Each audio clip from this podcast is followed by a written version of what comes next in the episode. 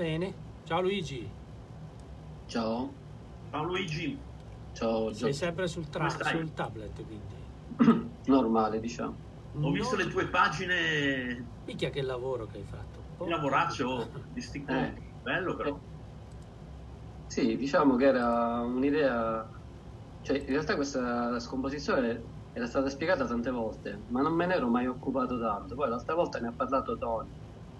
E ho Beh. visto che aveva delle grosse potenzialità, quindi l'ho scritta così ho detto, in effetti è un ottimo esercizio, perché io ho sempre studiato il Colin Bailey, ma l'ho trovato sempre abbastanza poco musicale, noioso. Invece queste combinazioni sono molto più interessanti, anche da suonare come coordinazione lineare. Quindi devo Chiaro. dire che è una, una bella idea tutto sommato. Io invece tutto quel lavoro lì, senza sapere che arrivava lo stick me l'ero già fatto per i cavoli miei.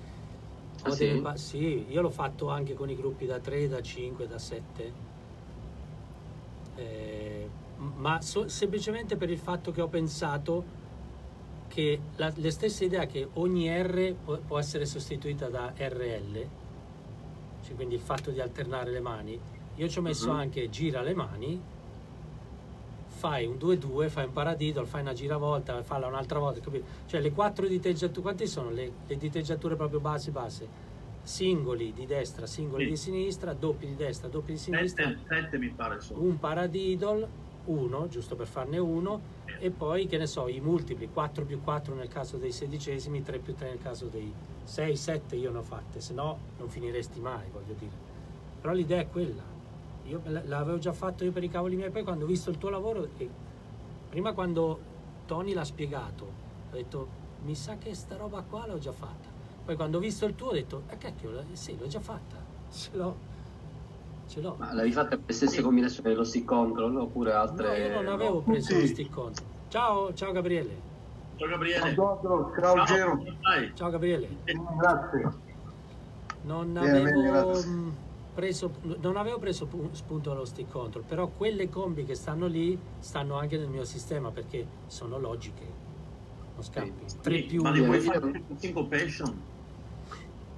3 più 1, 1 più 1, 2 più 2, 1 più... Anzi, io ho anche uno... Nel, nello stick control non c'è 1 più 2.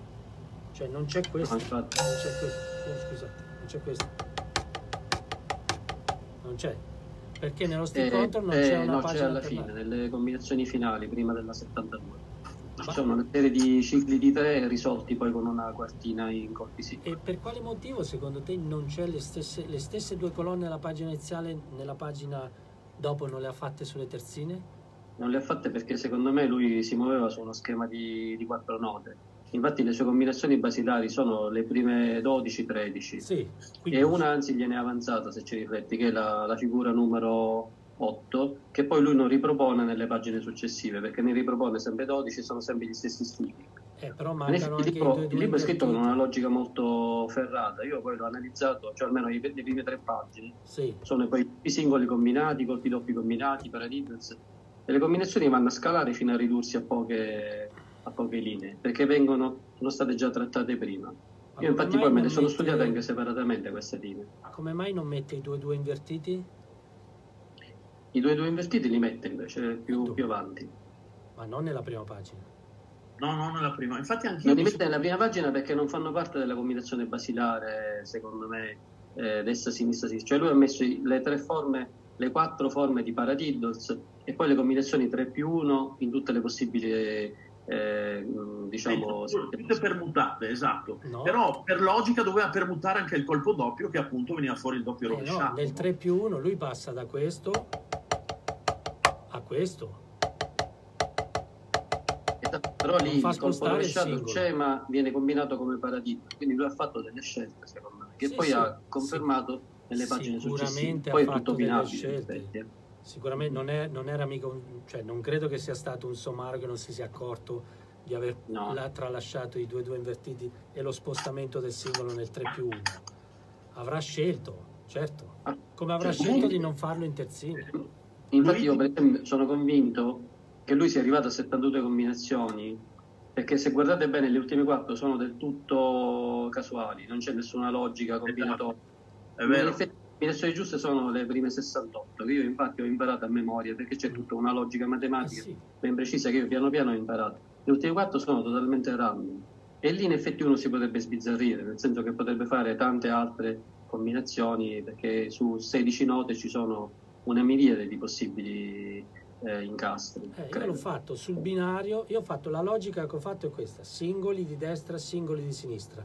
Vado sotto, vado al 2-2 invertito di destra, per poi andare al 2-2 dritto di sinistra, per poi andare al 2-2 invertito di sinistra, di Es- destra, poi i la quattro combinazione quella di, di Steve Smith, tra l'altro, ci Sì, esatto, eh, bravo, esatto. Esatto, doppio, visto- doppio rovesciato, do- è rovesciato Quello, doppio. quello ha un senso, infatti. L'ho visto Però ci si Steve dopo, dopo, evidentemente, non lo so. Ma tu No. alla fine quante combinazioni hai fatto di Ma Steve? io sono andato Eh, avanti, io sono andato avanti, arrivato al 4 più 4, lui, lui va nelle combinazioni singoli più doppi, giusto? Esatto. Io sì. no, io invece vado avanti doppi, 4 più paradiddle, 4, eccetera. sì, io invece vado avanti 5 più 5, 6 più 6, 7 più 7, 8 più 8, per costruire l'endurance io l'ho fatto.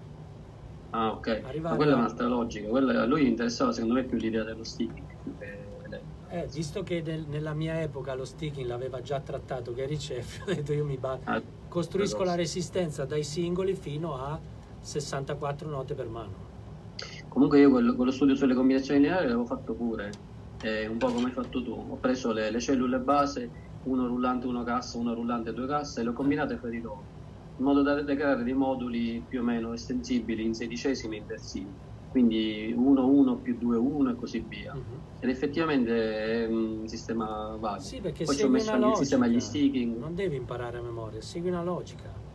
Sì, la esatto. logica è non fare mai più colpi di quelli che dovranno venire dopo. La mia logica è questa. Mm. E in più io ho rifatto tutte le stesse diteggiature nel binario, ho scritte sulle terzine. Sulle Uguali, terzine, certo, uguali. Sì, sì. Per cui mo- in- eh, lo so che nella natura ci ha fatto due mani e quindi quando vai sul ternario succedono delle cose, col 2-2, con i paradiddle, con il 4-4, con l'8-8, cominci ad andare fuori di testa un po'. A 7-5 vai fuori di testa tanto quanto vai fuori sul binario, tanto è storto di lì, è storto di là, te la cavi una domanda, Luigi. Una combinazione pari, diciamo. Va, va bene quando fai i tripli, i sestupli, i nonupli. Infatti è una tipica combinazione di Gary Sheffield, ne parlava appunto Ferroni che eh, mi diceva che proprio sugli stick ci sono un sacco di combinazioni nel 7-5 perché ovviamente va a risolvere in 4 quarti, Eh sì. in terzine, Guarda che oppure quel- in tre quarti di quel una video battuta di in Steve sedicesimi. Smith che io vi- vi- di cui parlai durante la seconda diretta di Tony c'è un video che ha fatto ultimamente sotto covid che spiega questo trucchettino geniale secondo me nella sua semplicità cioè se tu sei in terzine quindi 12 note tu split in 5 più 7 ma non occorre che tu faccia sempre il 5, 7, 5, 7 o 7, 5. Tu devi ricordarti per quanti 5 fai, fanne altrettanti di 7 Sì, sì, e ti ritrovi sicuro a posto. Quindi se fai 3 volte 5, basta che dopo fai 3 volte 7 A volte- e sei a posto. Sì, Se sì. dopo i 3 di 7 ne fai 2 di 7, dopo farai 2 di 5. Guarda che nella semplicità è geniale, non ti perdi, non puoi perderti. Esatto. Torni sempre. Luigi, una domanda. Quella, quella combinazione che scheggi stick control con la gran cassa, puoi fare la stessa cosa col Charleston, ma se volessi farli con entrambi, alterni Eh, anche sì, i piedi un eh sì, po' a Ho caso? pensato oggi, l'ho, l'ho sviluppato oggi, infatti ora poi la scrivo. Secondo me la soluzione più logica e più semplice da imparare è quella di, di fare il four way in maniera simmetrica. Siccome bene o male quasi tutti gli esercizi sono spec- a specchio all'interno. E poi la cosa che ho notato, che non avevo mai notato, è che le figure, tranne alla fine appunto, che c'è un po' di diciamo, combinazione strana, le figure sono tutte eh, pari anche nel numero delle note di destra o di sinistra. Quindi in sostanza tu puoi fare simmetricamente qualsiasi cosa. Cioè se hai 8 note di destra ce ne sono 6 di, eh, 8 di, di sinistra. Oppure ce ne possono essere anche di più, ma sono sempre pari sia di destra che di sinistra. Quindi di fatto, tranne in alcune combinazioni, non ci sono mai quei problemi di dileggiatura che ti devi invertire. Quindi dal punto di vista del Charleston, per me la possibilità più logica è quella di, di fare una prima metà con la cassa e la seconda metà col Charleston. Oppure la cosa più difficile, e questa infatti penso che la scriverò, di alternare sempre le note che sono sempre pari, quindi fare sempre cassa Charleston, cassa Charleston e ti ritrovi comunque alla fine a ricominciare sempre da- dalla cassa. Però quello è molto difficile, diventa una four way coordination tipo quella del libro, che Sì. già è abbastanza complicato di suo. Eh sì. Certo. Diciamo che oggi quella della, della- l'idea simmetrica l'ho sviluppata facilmente, cioè mi sono messo il foglietto davanti e ho, ho fatto la prima metà con la cassa e la seconda con Charles. E poi un'altra idea è quella si potrebbe fare anche come coordinazione armonica, mettere una sequenza di sedicesimi e leggere tutto la cassa. Sì, e vengono esatto. fuori delle cose molto interessanti. Sì, sì, sì. Nel senso che comunque sono molto musicali le combinazioni, va, tutte qua. Esatto, esatto. Infatti non finisci, non finisci più. Come di- dissi l'altra volta alla diretta di Tony, questo batterista americano, vidi che faceva per esempio le diteggiature con le due mani, una, una mano faceva rullante, ride e, e tom, e l'altra faceva timpano, ride e, e l'altro tom, e lo chiamava sistema butterfly. Ma te lo sei seguendo- ricordato chi era il batterista? non me lo ricordo più, cazzo. Aveva- era un insegnante della Jazz School New York. roba- Ma nel, nel libro di Gary Sheffield secondo c'è sta roba, sai. Quando c'è la- lo split dei doppi, lui fa- ti fa vedere una mano ferma, l'altra si muove, oppure quando si muovono entrambi ti fa fare una mano gira orario, l'altra antiorario, il Sì, contrario. ma tu La immagina però di leggere sti contro. farle così, cazzo. Cioè, immagina di leggere tre, tre colpi eh, di destra, un colpo di sinistra sul tom, tre colpi, cioè devi ricordarti, non è Sì, che fosse sì. facile. No, e poi questo qui fa- proprio cantava i temi mentre lo faceva, per cui dava tutta un'onda particolare. No, era per dire che questo- quando i libri sono così fatti bene, neutri, puoi aprire gallerie interminabili di interpretazioni Sì, interessanti. sì, sì. Perché come hai detto tu, le diteggiature sono musicali. Io l'ho sentito fare in 2000 salse quelle, quelle colonne lì e funzionano sempre. Latin, jazz, samba, Sì. sticking, E accenti. poi lui ha solo applicato un metodo matematico di combinazioni, cioè partito No, dall'idea base della colonna e poi le ha combinate tra di loro. Quindi è stato più che altro un grande architetto di ritmiche abbastanza ehm, banali, se vogliamo. no? Certo. Bene, tanta roba, cioè non basta una vita, No, ma secondo me non ne bastano nemmeno due. Manco se cominci da piccolo tutte e due le volte. E se sei longevo, tipo cent'anni. Sì, perché quando cominci a, a- a parlare di permutazioni, combinazioni, hai quattro arti, cavolo, cioè, ma il numero diventa... Sì, vero, con le permutazioni si possono fare migliaia di combinazioni, io ne ho sviluppate una marea, però a un certo punto, ecco, lì c'è il problema della musicalità di quello che fai Sì, e anche della concludenza. Ne ho fatte talmente tante che poi a un certo punto in realtà non ne ho studiato quasi neanche una. Il problema è anche questo, eh, certo, che tu rimane. matematicamente puoi andare in direzioni infinite, però poi al di là di quello che diciamo eh, il beneficio che ne ha la mente, perché è indiscutibile sapere spostare i sedicesimi in, in tutte le condizioni ti aiuta enormemente. E che poi sono talmente tante le combinazioni che diventa mm, anche uno studio poco motivante, ecco. Invece questo secondo alla fine sono 72 combinazioni, onestamente io in mezz'ora me le faccio tutte e c'è anche una certa soddisfazione perché musicalmente vedi dei risultati.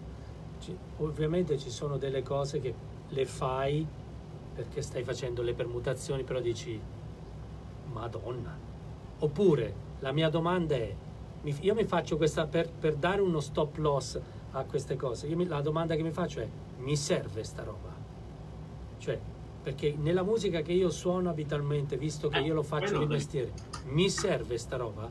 Perché se io mi metto a studiare della roba che poi non applicherò mai, che questa per esempio è stata la domanda che mi sono posto quando per un motivo o per un altro mi sono im- imbucato nella storia delle clave col piede sinistro, no? A un certo punto, visto che mi fumava il cervello, ho detto, devo capire se andare avanti o no, mi serve questa roba, suono Latin io? La risposta è stata, no, con chi cavolo lo suono il Latin? E allora, ma perché studio sta roba? Fammi studiare qualcosa che mi serve per quello che faccio realmente, per cui magari mi pagano anche, cavolo.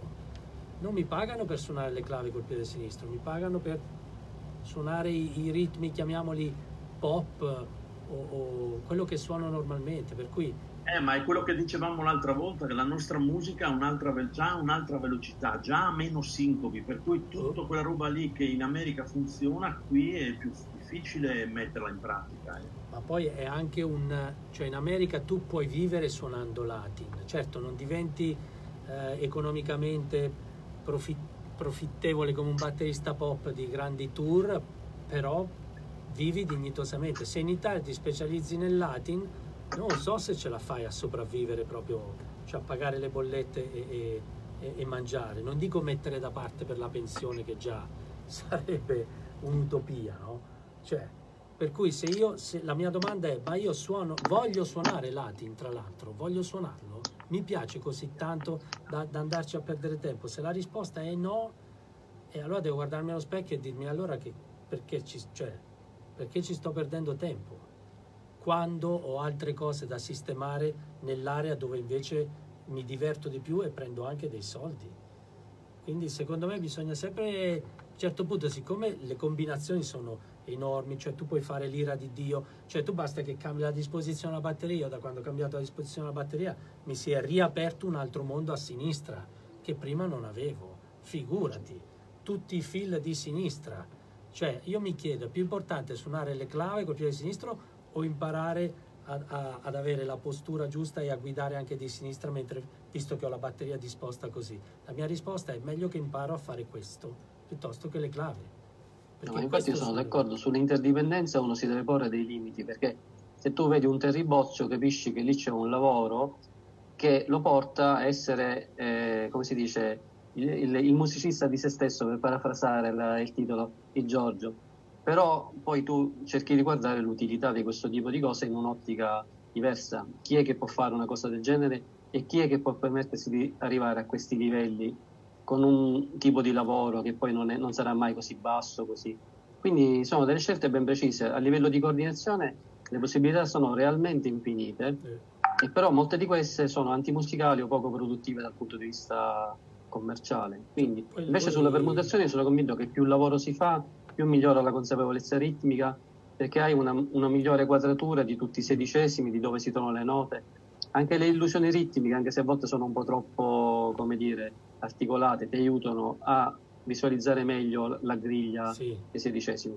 Poi parlando con te, il lavoro che tu fai il sabato mattina con Corvino per me è il top del top, cioè lì vedi ci sono due note precise, ma quando si riesce a capire quel meccanismo veramente hai capito tutto della musica, questo è, è il mio punto di vista. E lì ci sono veramente poche cose elementari, ma che bisogna curare nel dettaglio. Capito? Quando tu sbatti contro quella realtà lì, allora le clave col piede sinistro dici, cioè, esatto. cioè, amico mio, meglio che metto a posto sta roba che le clave col piede sinistro. Però volevo, per poi chiudere, perché sennò non, non parliamo di quello che dobbiamo parlare.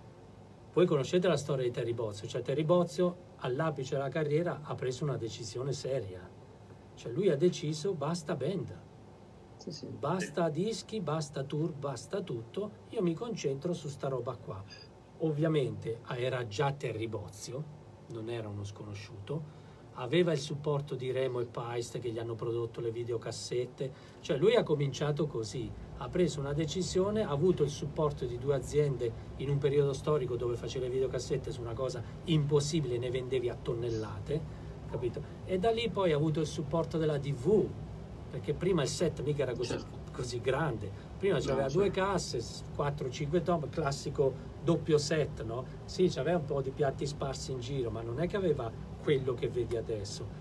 Poi quei matti della TV gli hanno detto ci pensiamo noi, mica ti costruiamo un rack spaziale, ti diamo anche uno che te la monta e te lo smonta. Una, roba, una macchina da scrivere gigante, cazzo. Ma cioè. hai visto le foto da sopra? Non c'è un centimetro quadrato vuoto. Oh, no, no, infatti è pazzesco. Tomo ovunque o piatti ovunque. Io penso solo a quel disgraziato che la monta, la smonta e la porta a spasso. Cioè, un tir. E comunque vedi, eh, sembrava una scelta folle, invece si è rivelato un precursore. Nel fu- in eh, futuro sarà ricordato come il primo che ha fatto una scelta da clinician puro. Eh, perché adesso è la strada che molti stanno eh, perseguendo con altri mezzi. Forse voi non sapete, forse voi non sapete, voi conoscete le pelli Attack, giusto? Attack. Ah. Non avete mai visto? No. Le pelli Attack. No. No? Le pelli Attack, il brevetto delle pelli Attack, indovinate di chi è? Di Terry Bozio. Terry Bozio. Mm. Terry Bozio, anche pigliasse un euro a pelle su scala mondiale, cioè, ma lui può fare quello che vuole dalla mattina alla sera. Come introito, lui ha, lui ha un reddito passivo, ragazzi, secondo me. Non avete mai visto le pelli Attack? Io ce n'avevo una. Sì, il nome l'ho sentito dire, ma in realtà non le ho mai viste Io materialmente. Non ho presente Ma magari in Italia non sono molto diffuse quanto le Remo o le Evans, però quando le Evans non c'erano, c'era Aquarian, Remo e Attack. Queste tre c'erano. Poi è arrivata Evans che ovviamente ha avuto anche, secondo me, un'iniezione di liquidità, non so da chi, forse da, da Dario, credo, quello che faceva le corde, che fa le corde per i bassi, qualcosa. Non ti sento Gabriele perché sei in mute, sai? Ho mutato, Ah, ecco, ecco. Sì, da Dario, da, Da Dario. Dario, Dario, Quindi sono basta. grosse aziende dietro che poi mettono giù il grano e parte la campagna pubblicitaria, endorser da tutte le parti e adesso Evans forse ha superato Remo. Se non l'ha superata lì. Mm. Attack no, Attack, tra l'altro le pelli Attack costano più delle Remo e delle Evans. È una pelle particolare perché c'è un brevetto su dove il film si attacca, sono delle pelli... cioè, è pesante, sai, la pelle? Perché il cerchio Ma in Italia c'è qualcuno che le usa, che è endorser? non so chi le importa. Forse le importa mm, quello che importa è mm, come si chiamano? Bomap, quelli che importano a media piuttosto che Media, a Ora lo, lo chiedo a Enzo, che lui è espertissimo di queste robe. Sì, però è Si, una si nicchia. documenta giorno per giorno su questi dettagli. Le Lui lo sa sicuro. Sì, sì, sì. Io non saprei dirti se sono più belle o più brutte, ne ho provata una per il rullante, ma io qualsiasi cosa metto sul rullante, boh, quando è nuova suona tutto bene. Non so che dire. Sarà che è un bel rullante, non lo so. Boh. Va bene, allora, arriviamo a noi perché io ho letto questa parte di cui eh, parleremo oggi del libro di Enzo ed è roba tosta, cavolo. Libro di Giorgio. Eh sì, eh, che ho detto? Il libro di Enzo, ho Eh, detto. hai detto Enzo, sì. e sono troppe informazioni, sono bruciato Eh, e devo arrivare fino a domenica, vedi tu. Eh, ma qua si parla di un argomentino mica da ridere, caro Giorgio. Sì, è un argomentino tosto ma fondamentale da conoscere eh, perché può veramente cambiare molte cose. Allora, stiamo Prima- parlando, scusami, del capitolo... eh, oddio, dove è andato questo qua, scusami? Eh, capitolo Stato 2, no? Ha tolto il segno, buonanotte, l'ho perso. È il secondo passo, crea lo stato vitale. Esatto. Che pagina era? È pagina 30 54. Tolto il... Esatto, perché mi sono, ho sottolineato della roba. Eh, Quello che chiamo il termometro interiore. Esatto, termometro interiore, come stiamo, una questione di scelta, questa è forte. eh. E qui tu parli della felicità, per cui... Dai, ehm, Sì, vai, vai tu, eh, vai tu. Io sento molte persone eh, dire ma fa- faccio quella cosa oppure invidio quello che è felice perché sta facendo quella cosa, cioè come se la felicità dipendesse da qualcosa di esterno, no? Mentre io sono sempre stato convinto e l'ho sperimentato su di me che la felicità proviene da dentro. Quella esterna è la felicità provvisoria perché si basa sulle cose materiali. Ma le cose materiali in questa vita ci, ci vengono date in conto vendita, voglio dire, non le porteremo poi con noi. Mentre la costruzione di una felicità interna cambia tutto il paradigma, perché ti può accadere qualsiasi cosa esternamente, e- ma non va a influenzare chi sei e ciò che vuoi fare. Non voglio dire che si è Superman, eh, perché voglio dire, io sono provengo da poco tempo da un lutto abbastanza importante, eh, oppure altre situazioni che mi sono accadute. Ma questa cosa qui, imparare a padroneggiarla, fa eh, la differenza nella vita, può fare la differenza perché cambia veramente la nostra prospettiva di vita e il nostro modo di agire nella vita. C'è qualcosa che non va, che vedo che guardi. No, ho la mm, finestrella della chat, sto scrivendo Ah, a delle persone che commentano, ma venite in Zoom, eh, commentano su Facebook che già non vedo una mazza, porca miseria. Eh, Ah, ok, ok.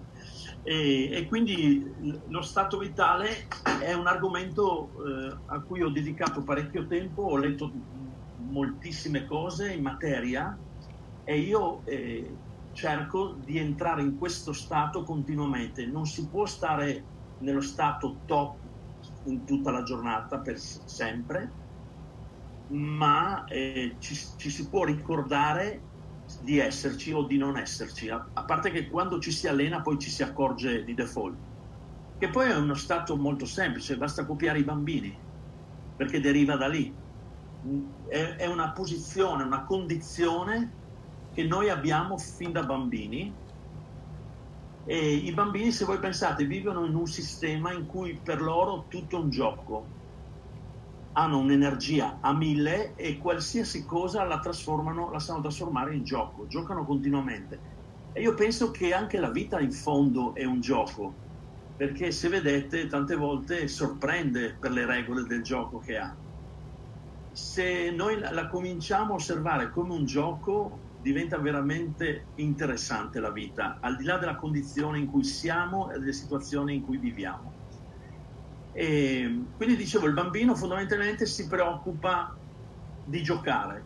Quando è che va fuori condizione? In due casi di solito, o quando cade e si fa male, cade i primi passi che fa, per esempio, o cade dalla bicicletta, o il primo dente che spunta o che perde, insomma, cioè quando sente un po' di dolore, oppure magari quando ha fame. Per cui una volta risolti questi due problemi qua, torna in condizione immediatamente.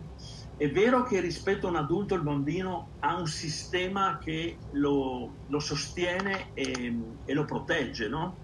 Quindi il bambino se ha fame c'è qualcuno che gli porta a mangiare, se noi abbiamo fame dobbiamo fare qualcosa per guadagnarci la pagnotta. Però il concetto non è molto differente e non si capisce perché eh, gli adulti a un certo punto questa condizione cominciano a perderla.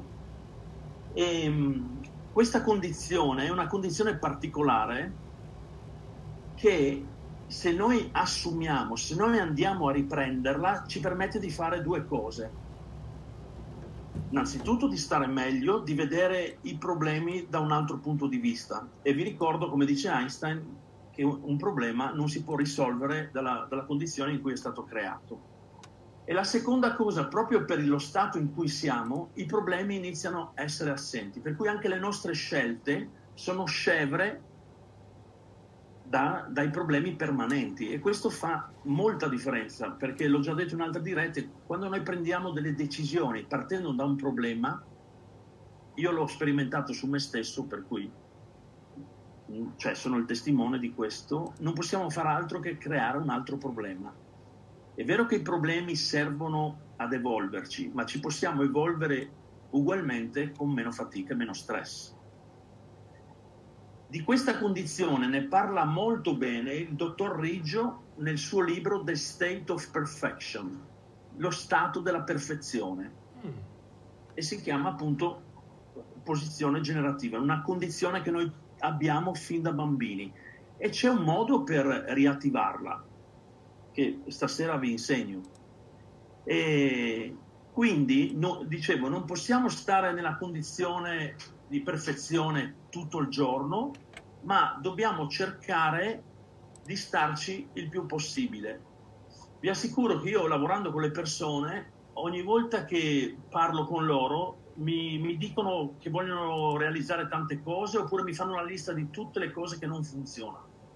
Quando le aiuto a entrare nella posizione non ho più bisogno di nulla perché tutto è perfetto, non serve di più e non manca nulla. Ed è proprio quello che noi possiamo vedere nei bambini. Io qui abito vicino a due bambine, una ha sette anni, l'altra ne ha quattro e mezzo, quella di quattro e mezzo è, rappresenta esattamente lo stato di perfezione Ecco perché de- dedico due pagine allo stato vitale, perché avere uno stato vitale alto eh, ci permette di affrontare la vita in un altro modo. Ma pensate solo ad avere la libertà di non reagire a un impulso esterno.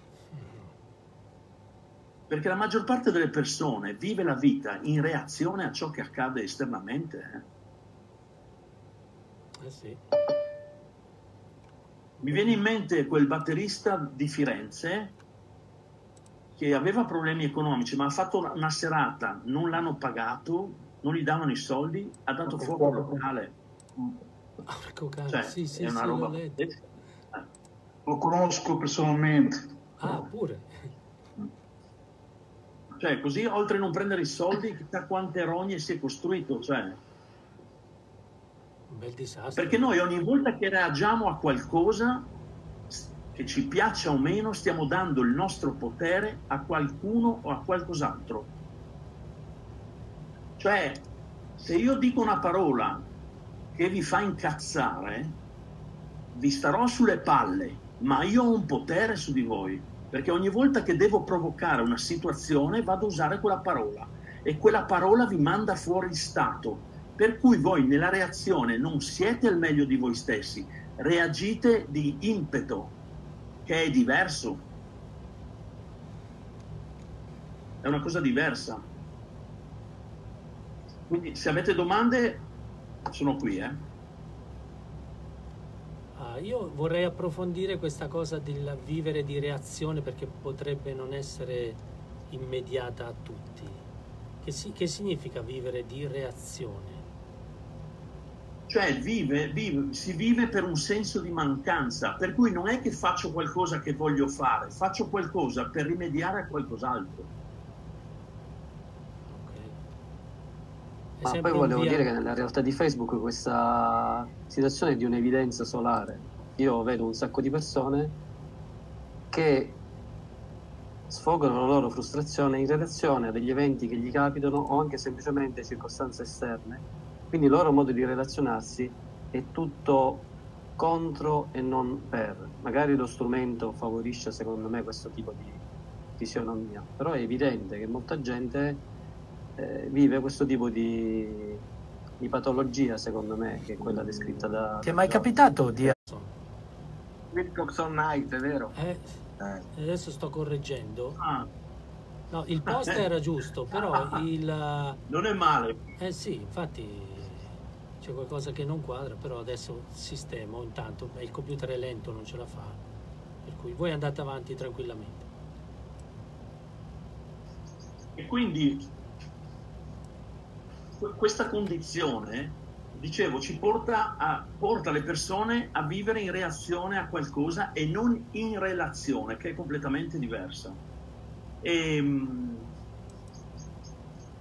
spesso questo paradigma lo si riscontra nel dire, per esempio, faccio questa cosa per ottenere qualcos'altro.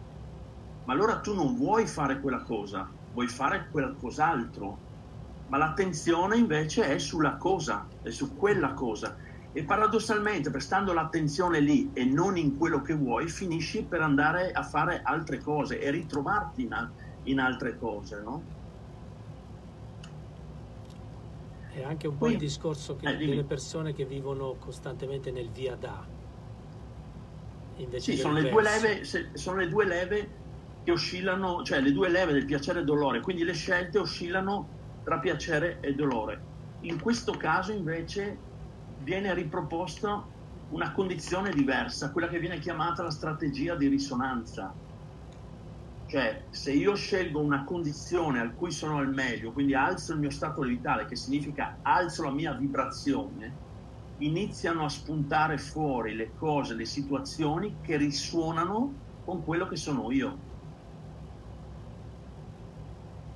esattamente come i suoni armonici tra gli strumenti, no? Provi la pelle del rullante, c'è il pianoforte in fondo e vibra, o suona il pianoforte e vibra la cordiera.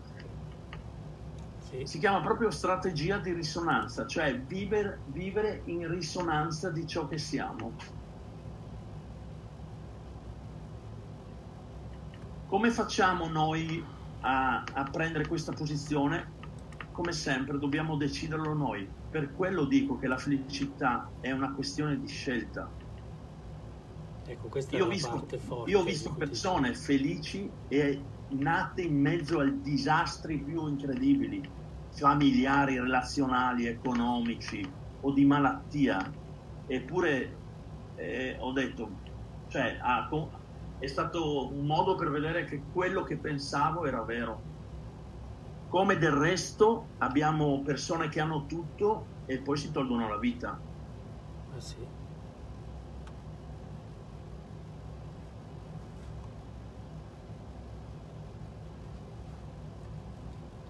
Amici, che succede? Non vi vedo, che succede? No, siamo qua, siamo qua. Ah, ok. Ha detto Come raggiungere questa condizione? semplicemente mettendosi in contatto con, con noi stessi. Un buon esercizio per esempio è scrivere i momenti in cui siamo stati al meglio di noi.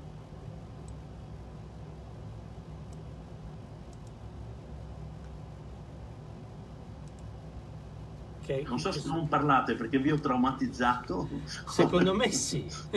Allora, stiamo, stiamo ascoltando.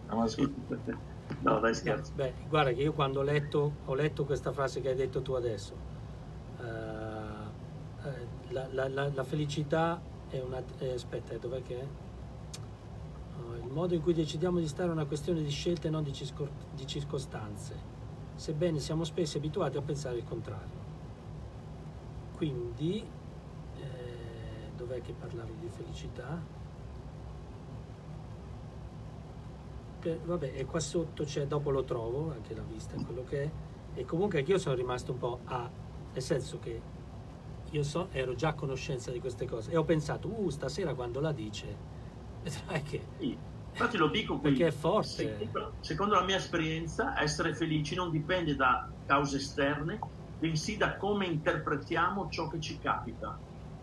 Infatti, se tu, a parte che lo insegna anche la PNL, ma se tu hai un evento che, che ti, ti angustia, che ti è rimasto, gli dai un altro significato, cambia eh, il risentito che hai di, quelle- di quell'evento.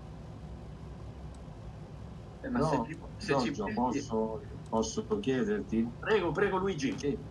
No, dicevo che a volte noi abbiamo, ci scontriamo con dei muri, tanti muri che ci sono, cioè non dipende da noi, noi dentro di noi possiamo adottare quello che dici tu, però poi la realtà esterna è fatta di muri, di persone che hai che magari con una frase ti mettono in una condizione o con delle parole, no? Con- Succede, succede pure in questa chat, è già successo, figurati. Sì, sì, eh, no, sono- sono d'accordo, ma eh, senti le parole che usi. Una parola, per esempio, ognuno di noi ha un suo vissuto, un suo mondo costruito, poi arriva una certa persona, ti mette quella... E, e- e- sì, non ti cambia niente perché uno ormai è strutturato in un certo modo, però ti fa male quella cosa lì. Ok, Luigi, ma quando tu... Eh, Allora, ti faccio notare la parola che hai usato, ti scontri. Ok, quindi vuol dire che già sei preparato, mi permetto, eh Luigi, sei Sì, preparato certo. ad andare contro una cosa per scontrarti. ah, Però ne no, parliamo- no, no, no, un momento, non per scontrarmi, io No, no, ma Perché- anche se, se tu, se- intendo dire, se ti capita qualcosa eh, che, come che ti fa rimanere male o ti delude, eh, eh, tu- magari può succedere che la interpreti che, eh, come uno scontro, come qualcosa che ti urta. No, come una, una cosa che non... non- eh, L'altro giorno sentivo parlare di dinosauri, per esempio, nella musica.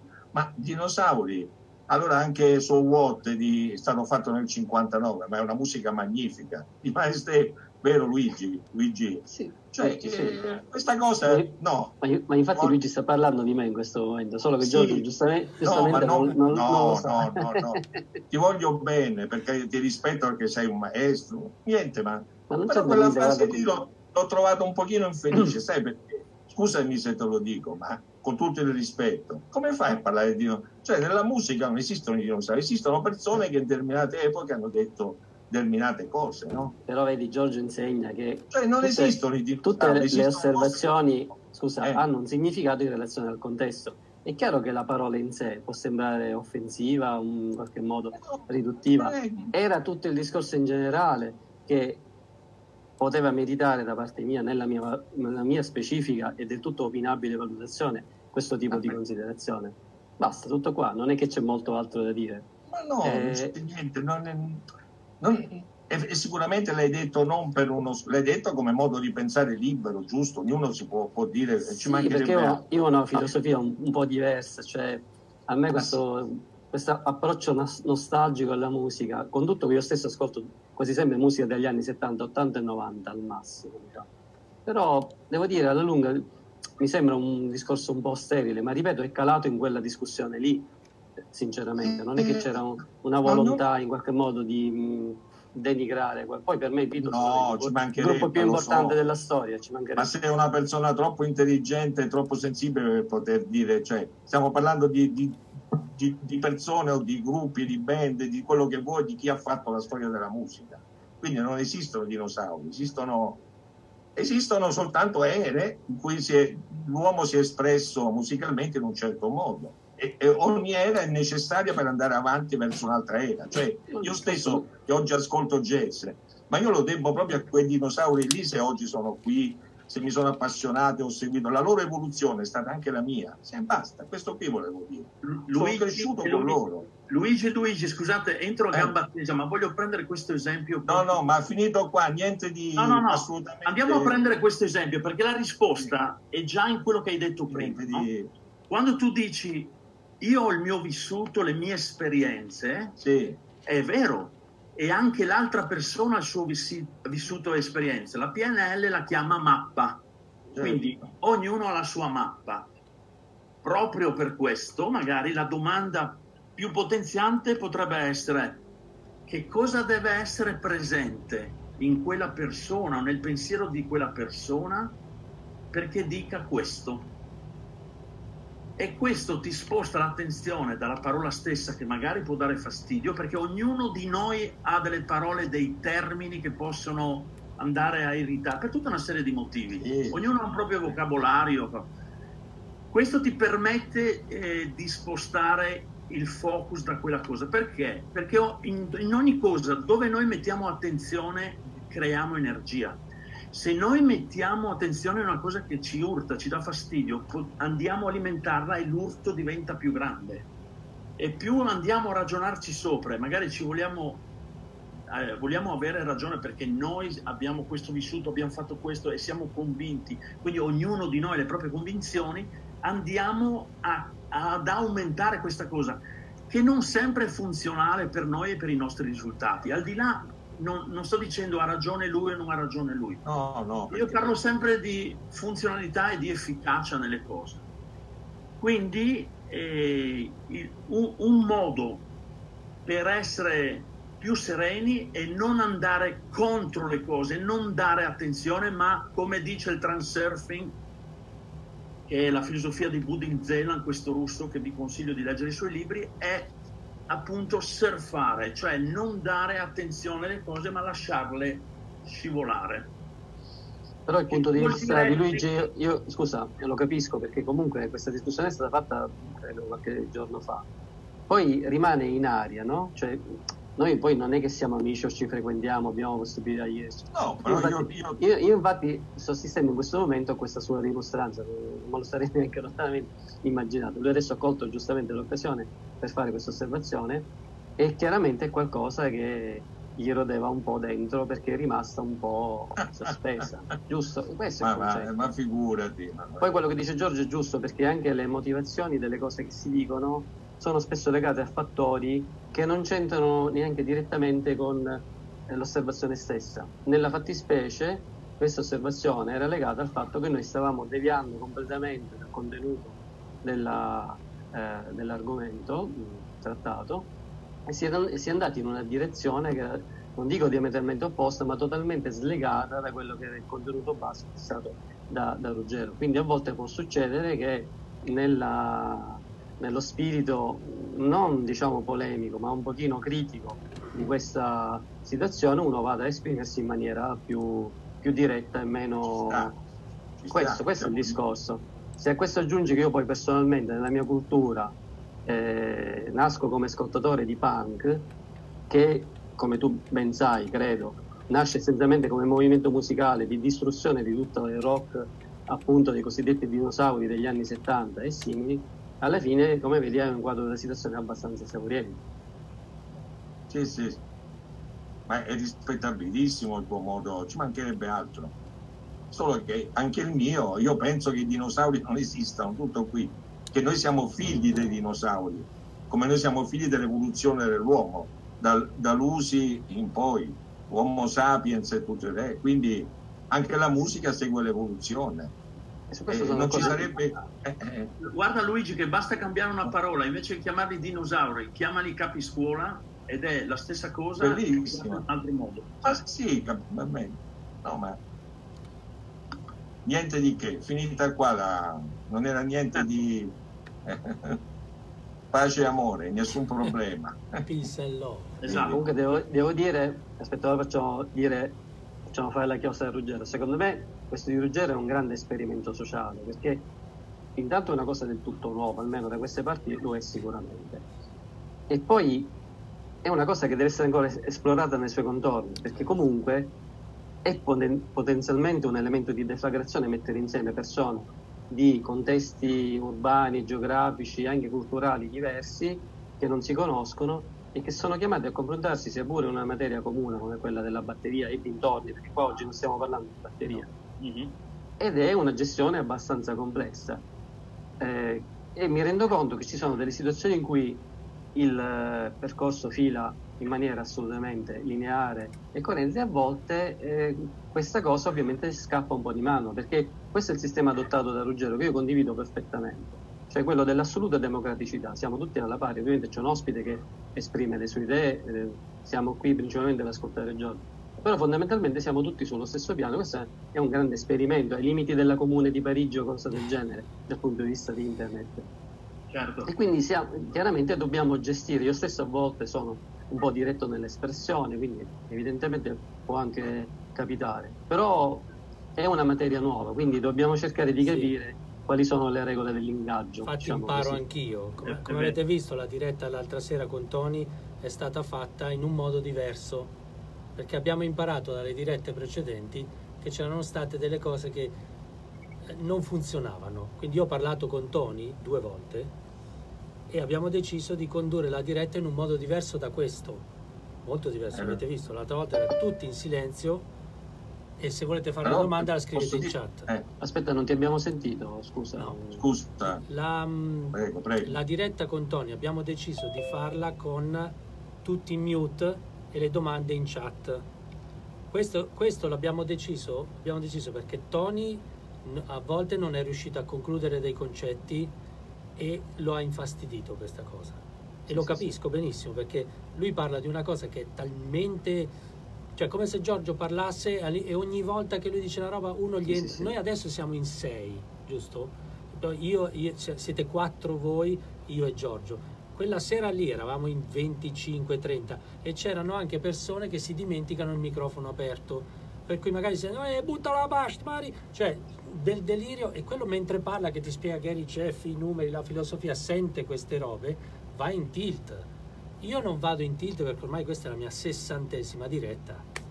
Ho capito che c'è qualcuno col microfono aperto, l'altra sera è entrato uno scrivendo le parolacce, ormai Sì. ne succede di ogni. Sono i rischi del mestiere. Esatto. Io però devo dire questo. I rischi della diretta quest- è quello. Questa soluzione non, non l'ho molta condivisa. Però poi guardando so. alla puntata del giorno dopo, del martedì, mi rendo conto che effettivamente ha un senso. Perché in questa puntata sul gruppo, visto che stiamo mettendo i Mm. puntini sulle i, Sì, a un certo punto è entrato uno che ha cominciato a parlare delle vacanze in Basilicata e francamente da quel momento in poi non si è riusciti più a ricondurre l'argomento che era molto interessante. Quindi poi mi rendo conto che anche il tuo punto di vista di creare una chiusura ha un senso. A me non piace questo sistema della chat, assolutamente lo, lo ribadisco qua, perché invece mi va bene che lui esponga le sue idee e poi si faccia una mezz'oretta di chat collettiva in cui ognuno dice le proprie cose, anche perché tu stesso hai notato che c'è una forma di, non dico, non- non dico di intimorimento, ma quasi, ma che una- diventa una sorta di eh, lectio ex cattedra, uno parla e gli altri Sì, ascoltano un po' tipo le silenti. dirette E questo se- Facebook. francamente non, non- non presenta nessuna novità rispetto alle varie dirette che ci sono in giro. Ecco, sì, sì, eh, hai ragione. Io però di quella, quella sera lì che è successo questo, siccome comincio a capire un po' anche il linguaggio La del psicologia, corpo, certo. ho visto che era molto infastidito. Sì, sì, sì, l'avevo allora, capito questo. cioè, piuttosto che farmi sentirmi dire non vengo più, cioè, capito? Mettiamo a posto perché secondo me quello che lui ha da dire è molto interessante. Sarà forse uno degli, degli ultimi rimasti in Italia che ha potuto fare quello che ha fatto e raccontarlo. Per cui preferisco irritarvi un po', ma farvi passare quello che lui ha da dire, piuttosto che irritare lui e dirmi non vengo più, va a morire ammazzato, capito? Per cui Ah, hai- abbiate hai pietà ragione, e assolutamente. facciamo così. Torniamo a noi.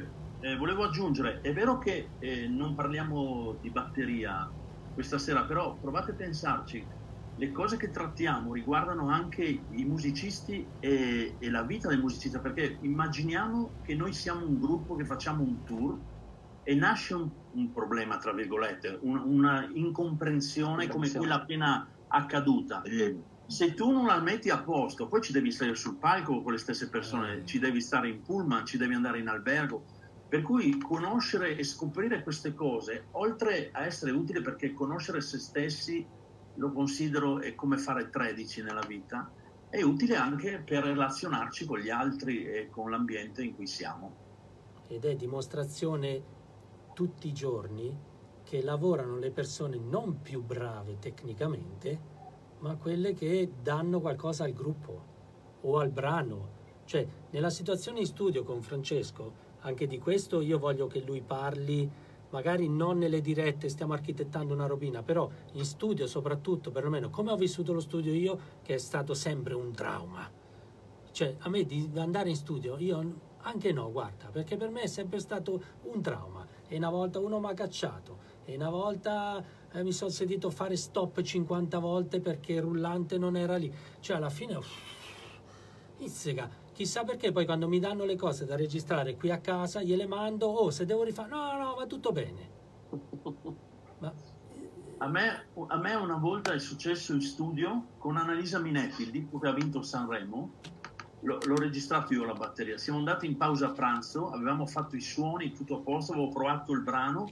Il brano, se voi ascoltate eh, quel disco lì, ehm, ha dei rallentati di click. Infatti io avevo fatto il disco, ma il brano di Sanremo doveva farlo Lele Melotti, che era invece in studio a Bologna con, mi sembra, se ricordo bene, Anna Oxa, mentre faceva le prove con Pino Daniele, per cui era super preso e io quel, quel, quel brano lì devo anche, lo devo anche un po' a lui perché lui ha detto no no ma se c'è Giorgio fate con lui che è bravo e non serve che vengo io, è stato molto carino. Torniamo in studio, quindi ero in relax, perfetto, avevo anche mangiato leggero, pronto per registrare. Mi siedo, prendo le bacchette, con la gamba destra tocco rullante e sai, tu tocchi rullante e senti una cosa dura, no? Cioè, voglio, ti, ti, ti, ti senti a posto Tocco rullante non lo sento più e lo sento che mi cade addosso nell'altra gamba. E dico, ah, aspetta che non ho stretto bene la vite, no? Guardo sotto, invece la vite che teneva su tutto il blocco, non so come, si è rotta in due proprio. Quindi sono rimasto senza rullante, con la produzione pronto per registrare. Io che andavo in studio con 5-7 rullanti, 3 set di piatti, 3 set di pelli, cioè ho sempre curato ogni dettaglio, ma chi va a pensare che si rompe il supporto del rullante? Ecco, conoscere queste cose mi ha permesso di stare sereno e tranquillo. Mi è venuto in mente che marca è lo, lo stand Yamaha. Sono andato nella mia cosa degli attrezzi, della mia cassetta, scusate, de, delle aste, e avevo due aste Yamaha e una delle due aveva proprio la vite col passo che mi serviva. Allora ho detto alla regia, aspettate un secondo che sistemo una cosa, ho messo la vite e ho fatto il disco. Eh. Altrimenti si avrei fatto star fermo una produzione un pomeriggio per andare a cercare... Un reggi rullante, sì. Quando si dice sangue freddo, giusto? Esatto. esatto. Come per esempio una volta in tour con Patti Bravo, il secondo brano, ho visto che il rack che teneva su tutto il sopporto, la ghisa si è spezzata in due, tutta, c'era la crepa. Ho detto se esce quel tubo lì viene giù tutto. Però come faccio a dirlo ai te? Cioè sto suonando, eh. quindi cioè, tenere l'attenzione sul concerto e guardare quella roba lì, guarda, è stata una roba pazzesca, però sono, sono esperienze. Eh, io invece... Infatti, dice bene Ruggero, lavorano prima gli uomini che, e dopo i musicisti, a mio parere.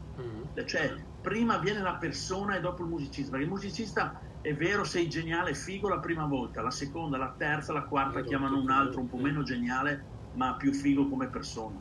L'ho visto accadere tantissime sì. volte. Ed è un po' quello che sto studiando di cui, di cui abbiamo parlato prima, dei livelli logici, l'identità. Cioè, io non sono un batterista, io sono uno che suona la batteria non sono un batterista, perché se uno si identifica un po' troppo, si, si vai fuori. No? correggimi se sbaglio Giorgio, adesso l'ho Ma lo espresso insegna, un lo insegna cacchio. l'alchimia. L'alchimia parla di Allora, identificazione. c'ho uno che si entra come PC. Cosa, Speriamo che non sia un- un'intrusione di quelle eh, delle parolacce solite dell'altra volta. Vediamo. No. Ah no, è Marco. Eh. Scusa, niente, scusa Giorgio. Ormai ho il terrore, quando vedo uno che vuole entrare che non ha un nome, vado in panico. Marco, metti il nome quando entri. Io vado in panico che mi entrano gli hacker con le... La prossima volta secondo me arriva un porno, sicuro. Perché è arrivata la guerra, sono arrivate le parolacce. che Siamo manca? tutti maschi e Manca un maggiori. porno, cavolo. Ma strano perché mi ha chiesto un nome di solito. Boh. Vabbè, ok, ci siamo. Ciao ci siamo. Marco, Ciao a tutti. ciao, Ciao. caro. Quindi quando uno si sente troppo figo come batterista, si identifica un po' troppo nel batterista, perde la- la- la- l'identità di uomo e mette avanti il batterista. Siccome io sono bravo, sono geniale, io lavoro per forza, perché sono bravo, ho studiato tanto. Lo vediamo tutti i giorni che non è così. Perché quelli bravi ma rompiballe non lavorano, perché il rapporto con le persone è più importante della tua capacità tecnica, ma molto più importante.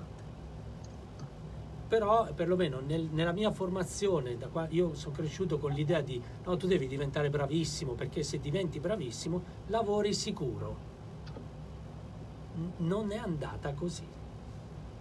Forse non sono diventato abbastanza bravo, uno potrebbe, ah, forse perché non sei diventato abbastanza... Non era quello il mio problema. Mi ero Poi c'è ancora identificato. molta gente che è convinta che diventare bravissimi significhi praticare certi generi musicali a scapito di altri, perché c'è ancora il famoso stigma della musica pop e della musica leggera, che è un genere secondario. Invece una puntata come quella di sabato, una diretta come quella di sabato dimostra che quella secondo me è un- una diretta che vale due anni di studio, andrebbe proiettata nelle Eh, scuole. infatti non, è, non perché- siamo felicissimi che è gratis quella diretta.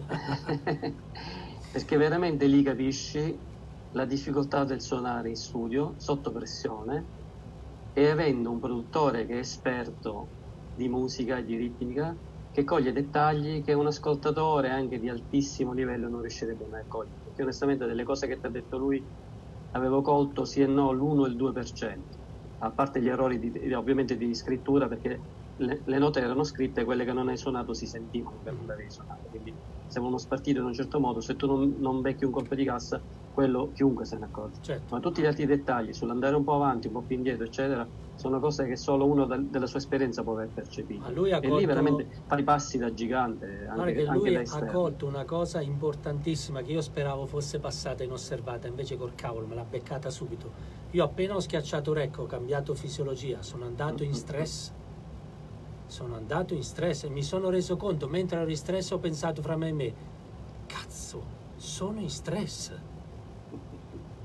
Cioè, non- io pensavo che- di fare una diretta tranquilla, invece appena detto ok, abbiamo analizzato il brano, bla bla bla, ok, faccio rec, vado, mi sono girato e il mio cervello ha fatto da solo, click, e io sono andato in stress. E lui ha cominciato a dire, porca miseria Ruggero, ci pensi, tu stai registrando un brano in diretta e tutti vedono quanto fai cagare. Cazzo, cioè questo è durato un secondo questa cosa, tanto che il click faceva 1, 2, 3, 4, il mio cervello ha fatto tutto questo e sono diventato di legno, di legno, nonostante gli anni, bla bla bla, il fatto di farlo con il pubblico, manco col produttore, con il pubblico, cioè io mi sono ficcato, infatti uno mi ha scritto sotto, sei di un'umiltà disarmante, perché ti sei messo proprio alla gogna così, perché gli altri col cavolo che si metterebbero in pubblico a registrare un brano. infatti parlavamo di questo con Marco l'altro giorno in chat e soprattutto sottolineavamo il fatto, a parte il concetto di umiltà che è una parola che per me sempre si travisa facilmente, Sì. ma soprattutto la grande abilità che hai avuto tu nel resettare e fare una seconda take che era comunque già molto più inquadrata e rilassata perché secondo me una persona normale con quelle indicazioni, con tutto che ovviamente Corvino si è espresso in maniera molto È garbata, stato come gentile, guarda che è stato succede, gentile. uno sarebbe comunque andato un po' nel panico, invece tu hai resettato mentalmente, ti sei concentrato meglio e hai fatto una take molto, molto più valida. Ah, poi mi ha telefonato Corvino, oh ma cazzo, ma il tuo portamento è molto migliorato. E io ho detto, meno male che ero già rovinato. cacchio. Beh, era Però- una condizione difficile da suonare quella lì, secondo me.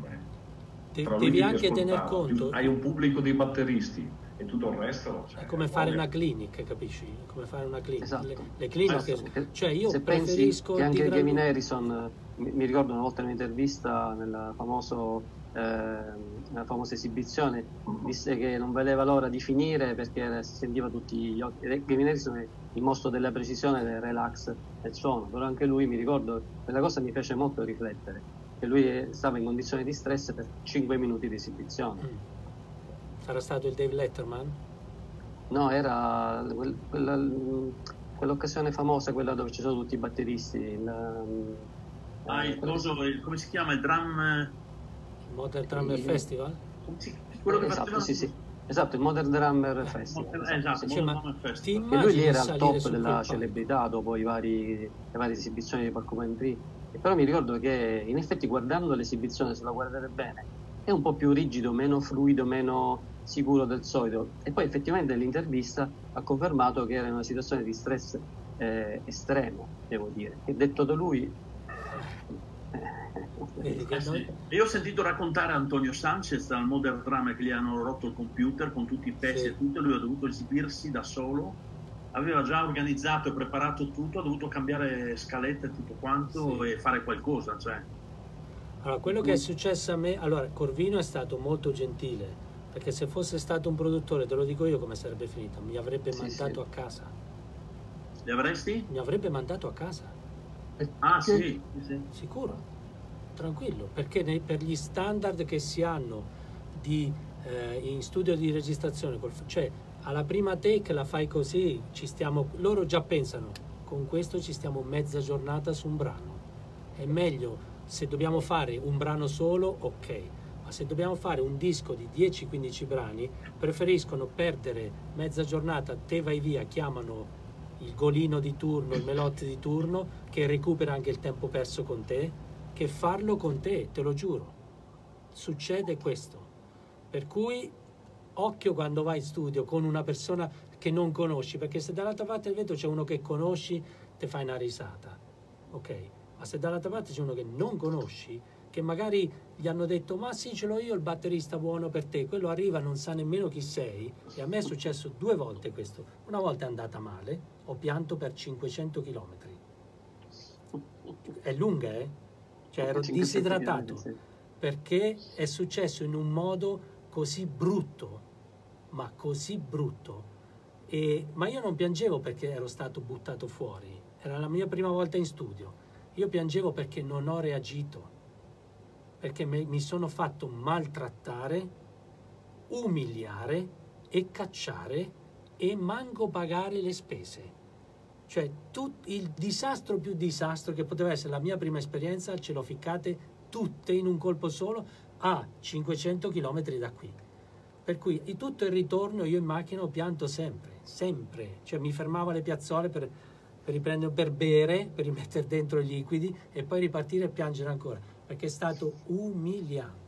Quindi quando io ho fatto quella take lì, mi è tornata quell'ancora lì, ho detto, porca puzzona se non mi tiro Beh, fuori... a tuo favore, Ruggero, sappi Eh. che ci sono molti musicisti anche di nome che hanno vissuto quello che hai vissuto tu. Solo che viverlo magari alla prima volta e viverla quando hai già fatto 40 o 100 dischi, la vivi in un altro modo. Certo, cioè. sì, sì, sì. No, io era il primo disco importante, eh, che poi è importante, purtroppo quel disco non ha avuto nessun successo, però era un disco. Cioè a me era capitato di fare un pezzo per uno, un pezzo, una registrazione per gli amici, sai, quelle robine da, da oratorio, diciamo così, eh, molto amatoriali. Quello era una cosa professionale, in uno studio non faccio nomi perché sennò con cioè, mi ero fatto prestare ogni cosa perché avevo addirittura paura che la mia batteria non andasse bene quindi sono arrivato con cinque rullanti anche il Noblen Cooley Zildjian un rullante da un milione piatti ovunque oh, ho fatto pum pa e mi hanno detto vai prendi la porta Ci e credo. vai No, terribile, Giuro. guarda. Ho fatto il sound check, nemmeno ho finito il sound check, il fonico, vi giuro, guarda, è un trauma che penso che s- mi sta venendo la pelle d'oca. Il Esatto, fonico all'altra parte... nella vita. gente. Allora, il fo- la scena è questa. Io in questa sala bellissima, in uno studio bellissimo, con tutta la batteria montata, gli a figo, eh. Ok, quello comincia, cassa, boom, il fonico era così. un colpo avevo fatto. Pum! Non muoveva un dito. Non è che, sai, immagini, no? Il fonico, adesso aspetta, metto i bassi, metto ancora, eh, parliamo degli anni 90, perché c'è ancora i mixeroni, cioè non ha spostato un dito, rullante, pum! Ti giuro, io ce l'avevo di fronte, eh. Questa era la scena. Io ho pensato, ma come faccio a suonare un disco intero quando questo al primo colpo di cassa è già così? Perché poi ho scoperto, perché questa era una band con cui io suonavo dal vivo, ho scoperto che prima che io prendessi la macchina da Milano e andassi in questo studio, quello già non mi voleva. E quindi quando io ho fatto pum sulla cassa era come dire, ve l'avevo detto che non dovevate chiamare questo qua. Ma io avrei potuto portare la DV da 4 milioni di euro accordata dal, dal- dal più grande batterista del mondo che il mio Pum faceva cagare perché lui non voleva me, voleva un altro numero uno, ok? Per cui io, no- io ero già... f- la rabbia è stata che quando ho capito questa cosa, io avrei dovuto prendere un'asta e piantarla nel Tirare. mixer, capito? Così, nel NIV da 4 milioni e mezzo di euro, anzi all'epoca era in lire, da, un- da 900 milioni, piantare la mia asta, brang, dentro il banco e dirgli pezzo di merda. Cioè, dillo subito che io non mi sposto da casa, non farmi venire fino a qua, montare tutto e poi trattarmi così.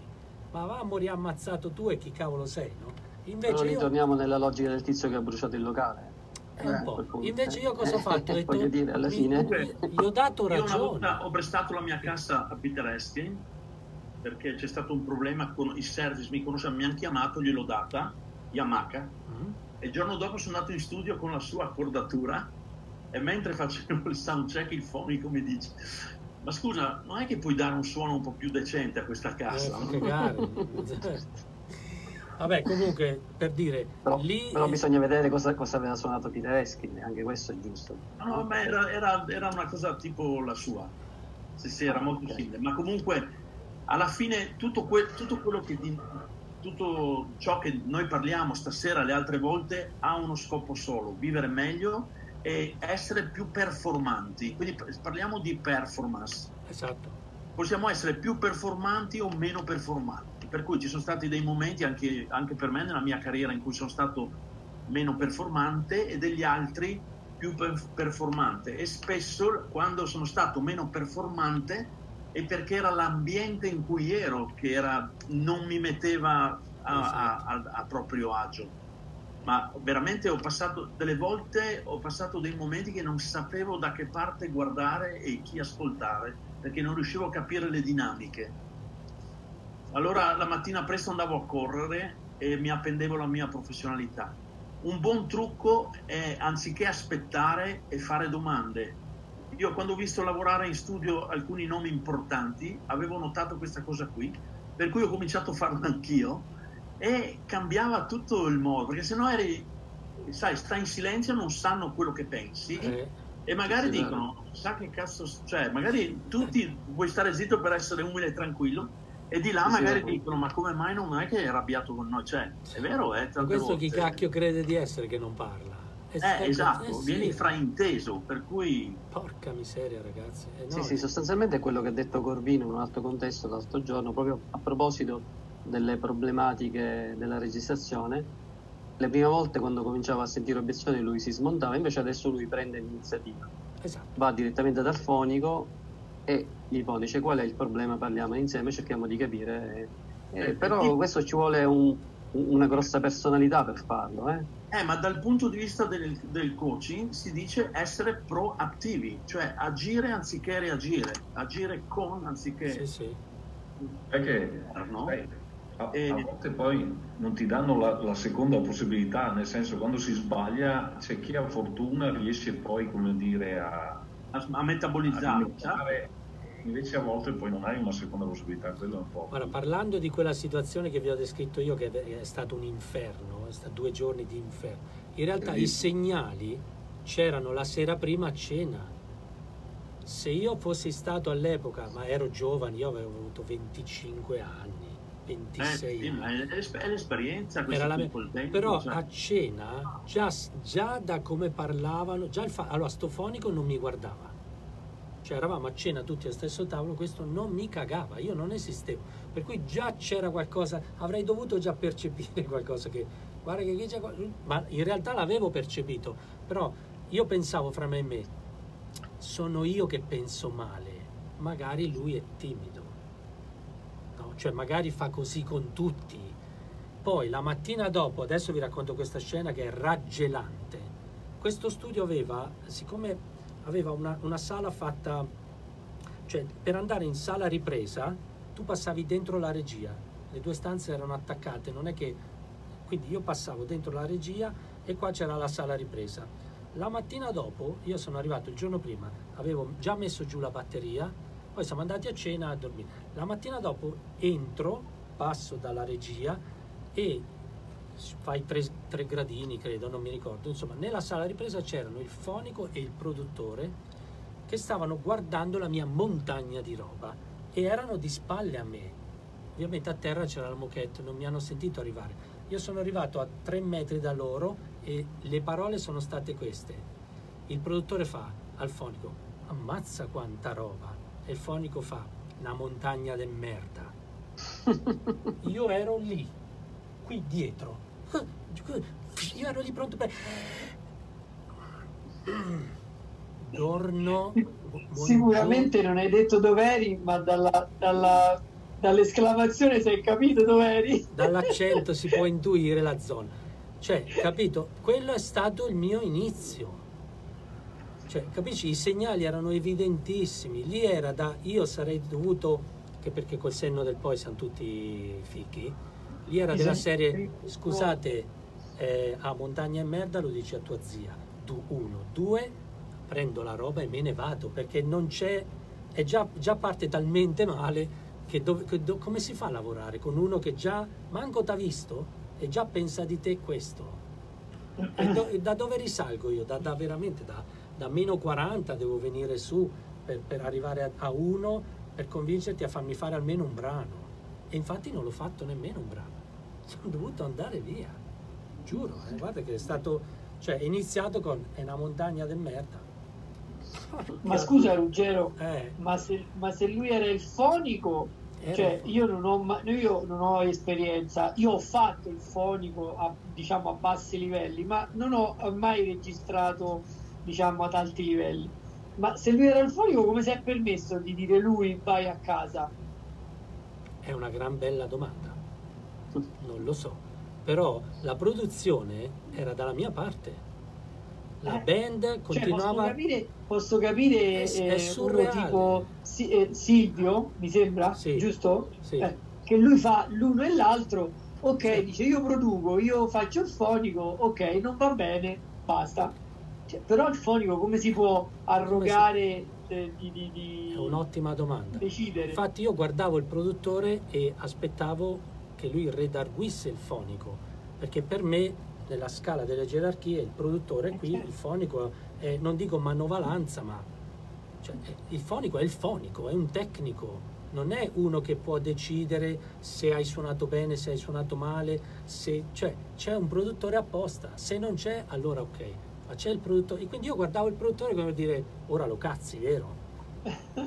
Questo, e siccome Allora questo aveva... allora erano già, allora erano già probabilmente mentre parlavano della montagna di merda erano già in qualche modo E io, per- allora, io ho percepito qualcosa di veramente... Lì ho capito che per me era finita prima di iniziare.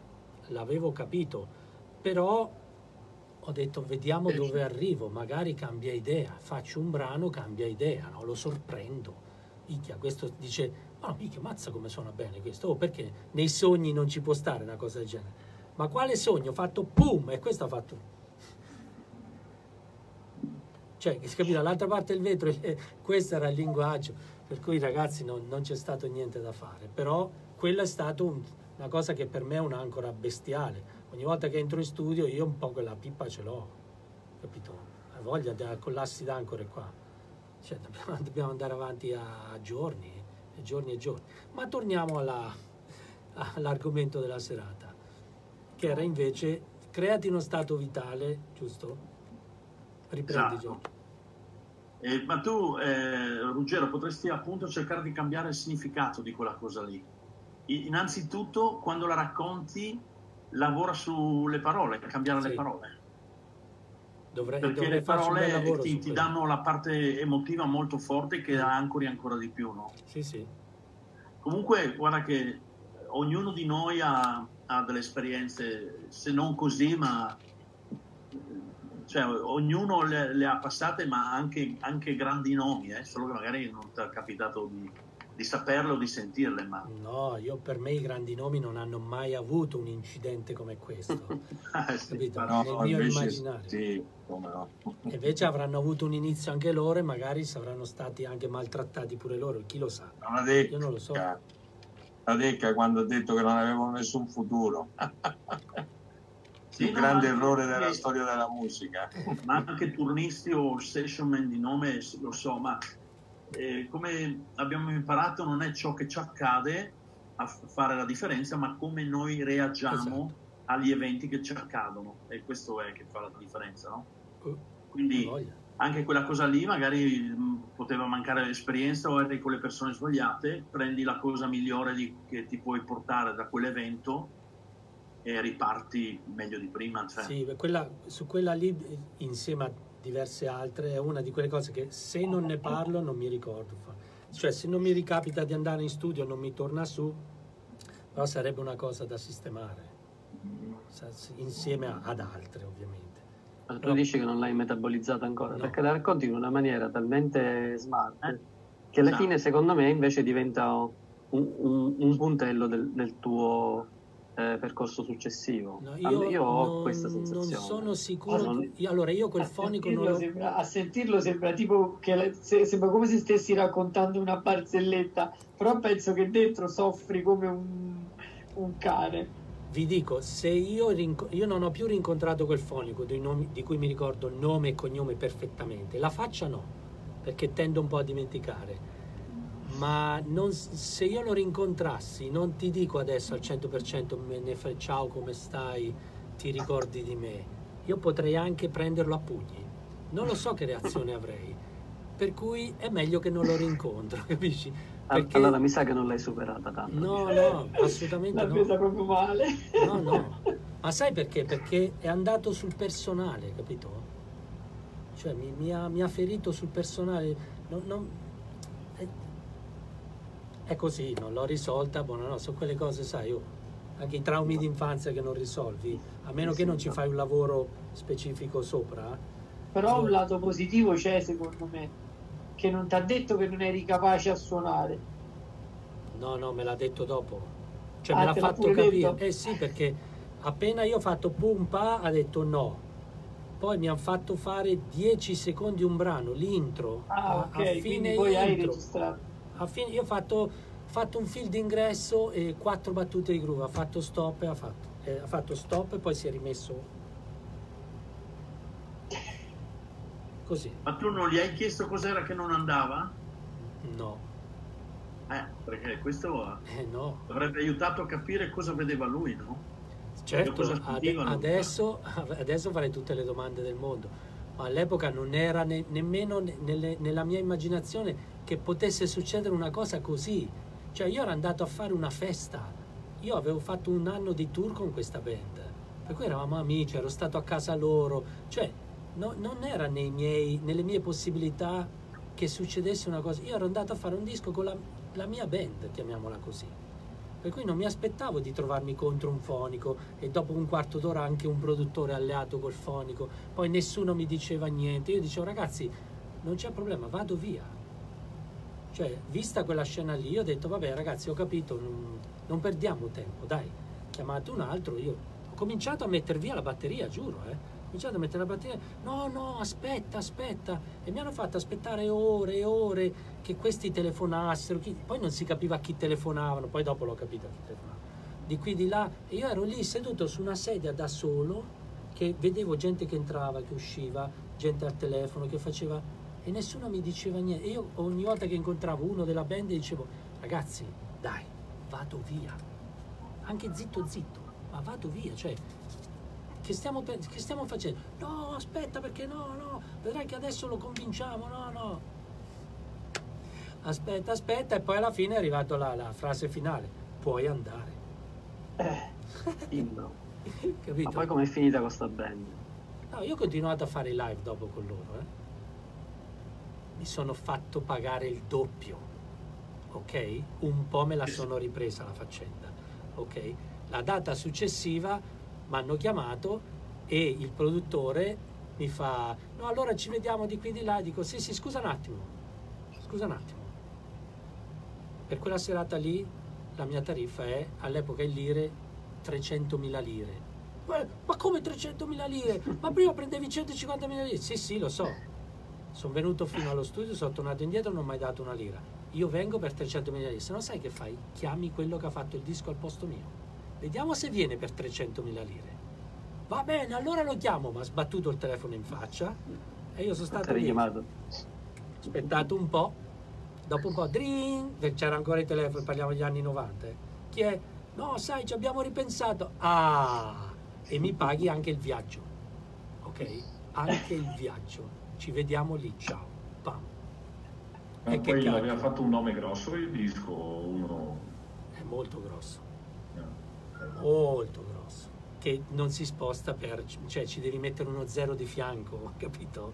Per far venire quello lì. Il quale loro l'avranno anche chiamato, quello si sarà messo a ridere. Poi ha saputo la storia, che questo gli ha dato il nome di un suo allievo che, che gli ha fatto una cifra ancora, cioè che questi alla fine hanno dovuto chiamare me per forza e cedere al mio ricatto, capisci? E io lì un pochettino me la sono... Allora avete bisogno di me quando... quando è... Allora adesso, da adesso in poi la mia paga è doppia rispetto a prima. Se va bene così, se no chiamate il tizio. Dai, basta con sta storia, se no... Capito? Eh, non so, avete del- siccome sono le dieci e mezza quasi, Sì. avete domande nel merito di quello che è stato detto prima? Io avevo delle domande. aspetta. Mi ero fatto tutta una roba che...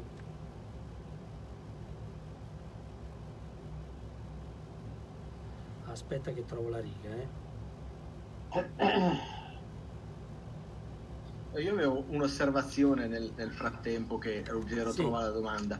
Ehm, ri- riguardo al fatto di, ehm, di cioè non pensare che siano le cose che ci succedono a determinare la nostra felicità, se ci pensate è anche un po' la, la- la posizione del, del- del cristianesimo, no? Cioè, o comunque della religione in generale, perché quando ci capita qualcosa no, è il disegno di Dio, cioè avere fiducia in qualcosa di superiore che ci fa, eh, eh, ci fa cambiare atteggiamento verso quella cosa che è, cap- che è capitata.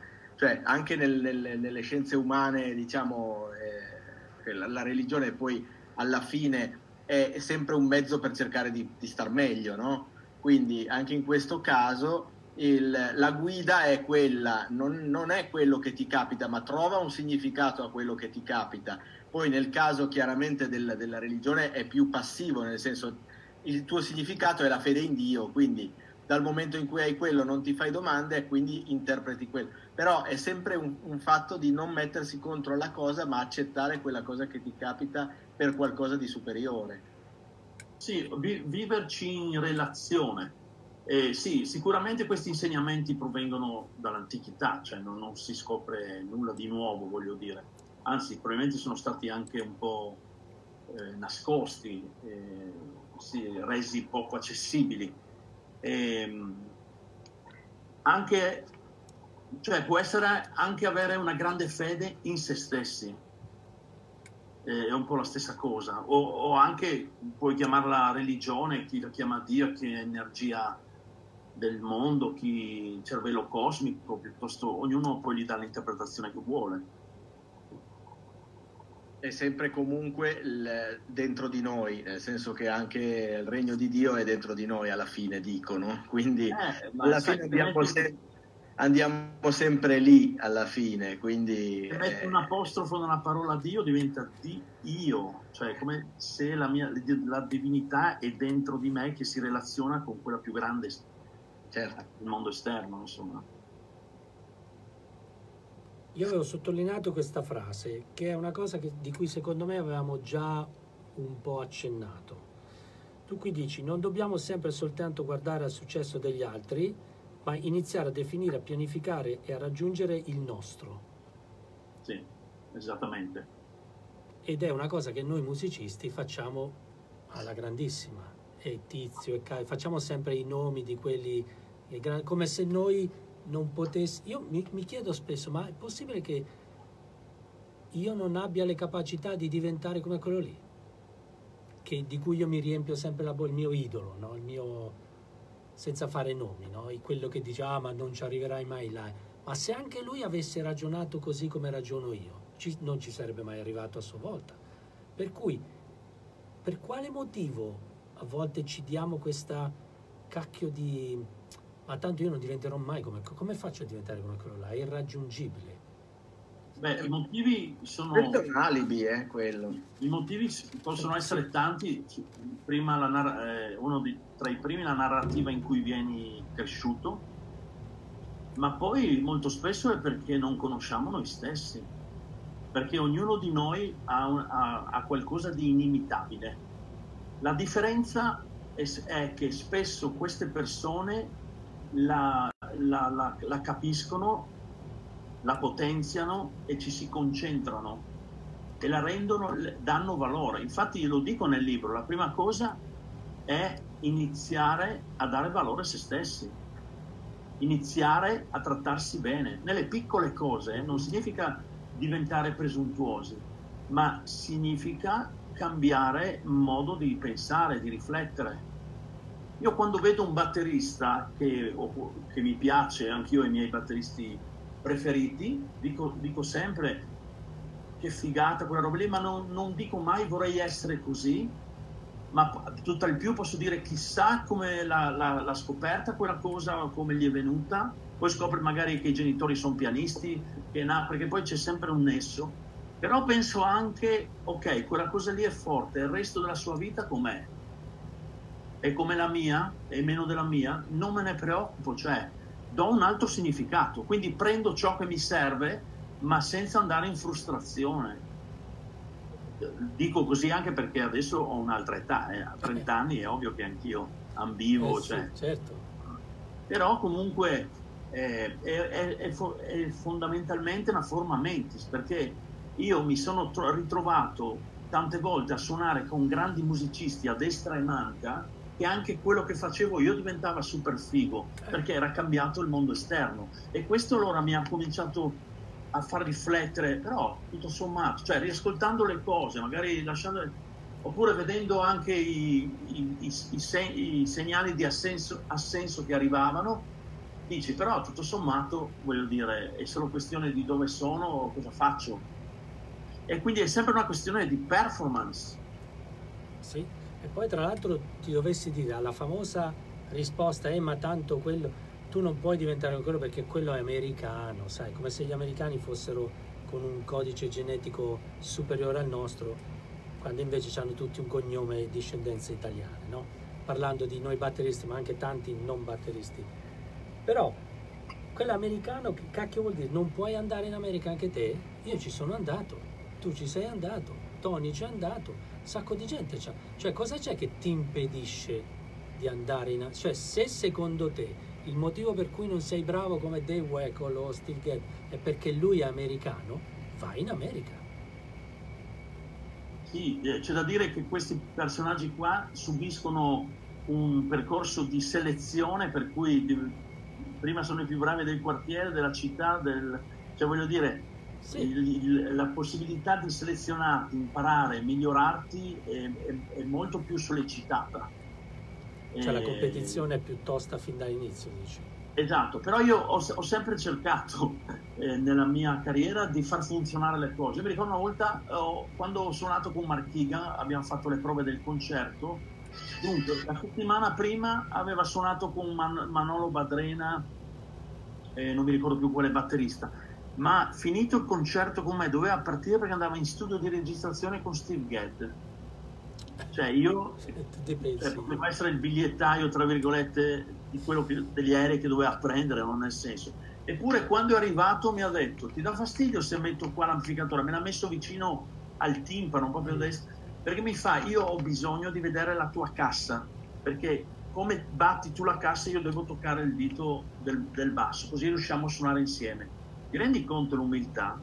Ma infatti io con i più grandi musicisti che ho suonato, a parte uno che era un po' ego, ma se no è sempre stato abbastanza più semplice, più facile suonare ma è come credo un po' giocare a calcio e avere quelli che ti mettono la palla davanti alla linea a porta, basta che la butti dentro. Cioè, sì, sì, sì, un po' il power cioè, io sempre, ho sempre eh, notato questo anche quando ho suonato con Ernie Watts che faceva dei soli pazzeschi, come fare le pizze, cioè una roba impressionante io ho cambiato anche arrangiamenti o cose di quello che facevo, era sempre bello, ma perché il suo assolo era così strafigo che bastava fare una cavolata sotto che andava bene, insomma. E quindi... Eh certo, perché... poi anche, e anche poi accettare i propri limiti, cioè io lo considero un talento saper suonare. Porca miseria. E quindi proprio perché siamo dotati di talento, dobbiamo valorizzare il nostro talento, valorizzare noi che ce l'abbiamo e metterlo a disposizione degli altri e di noi stessi.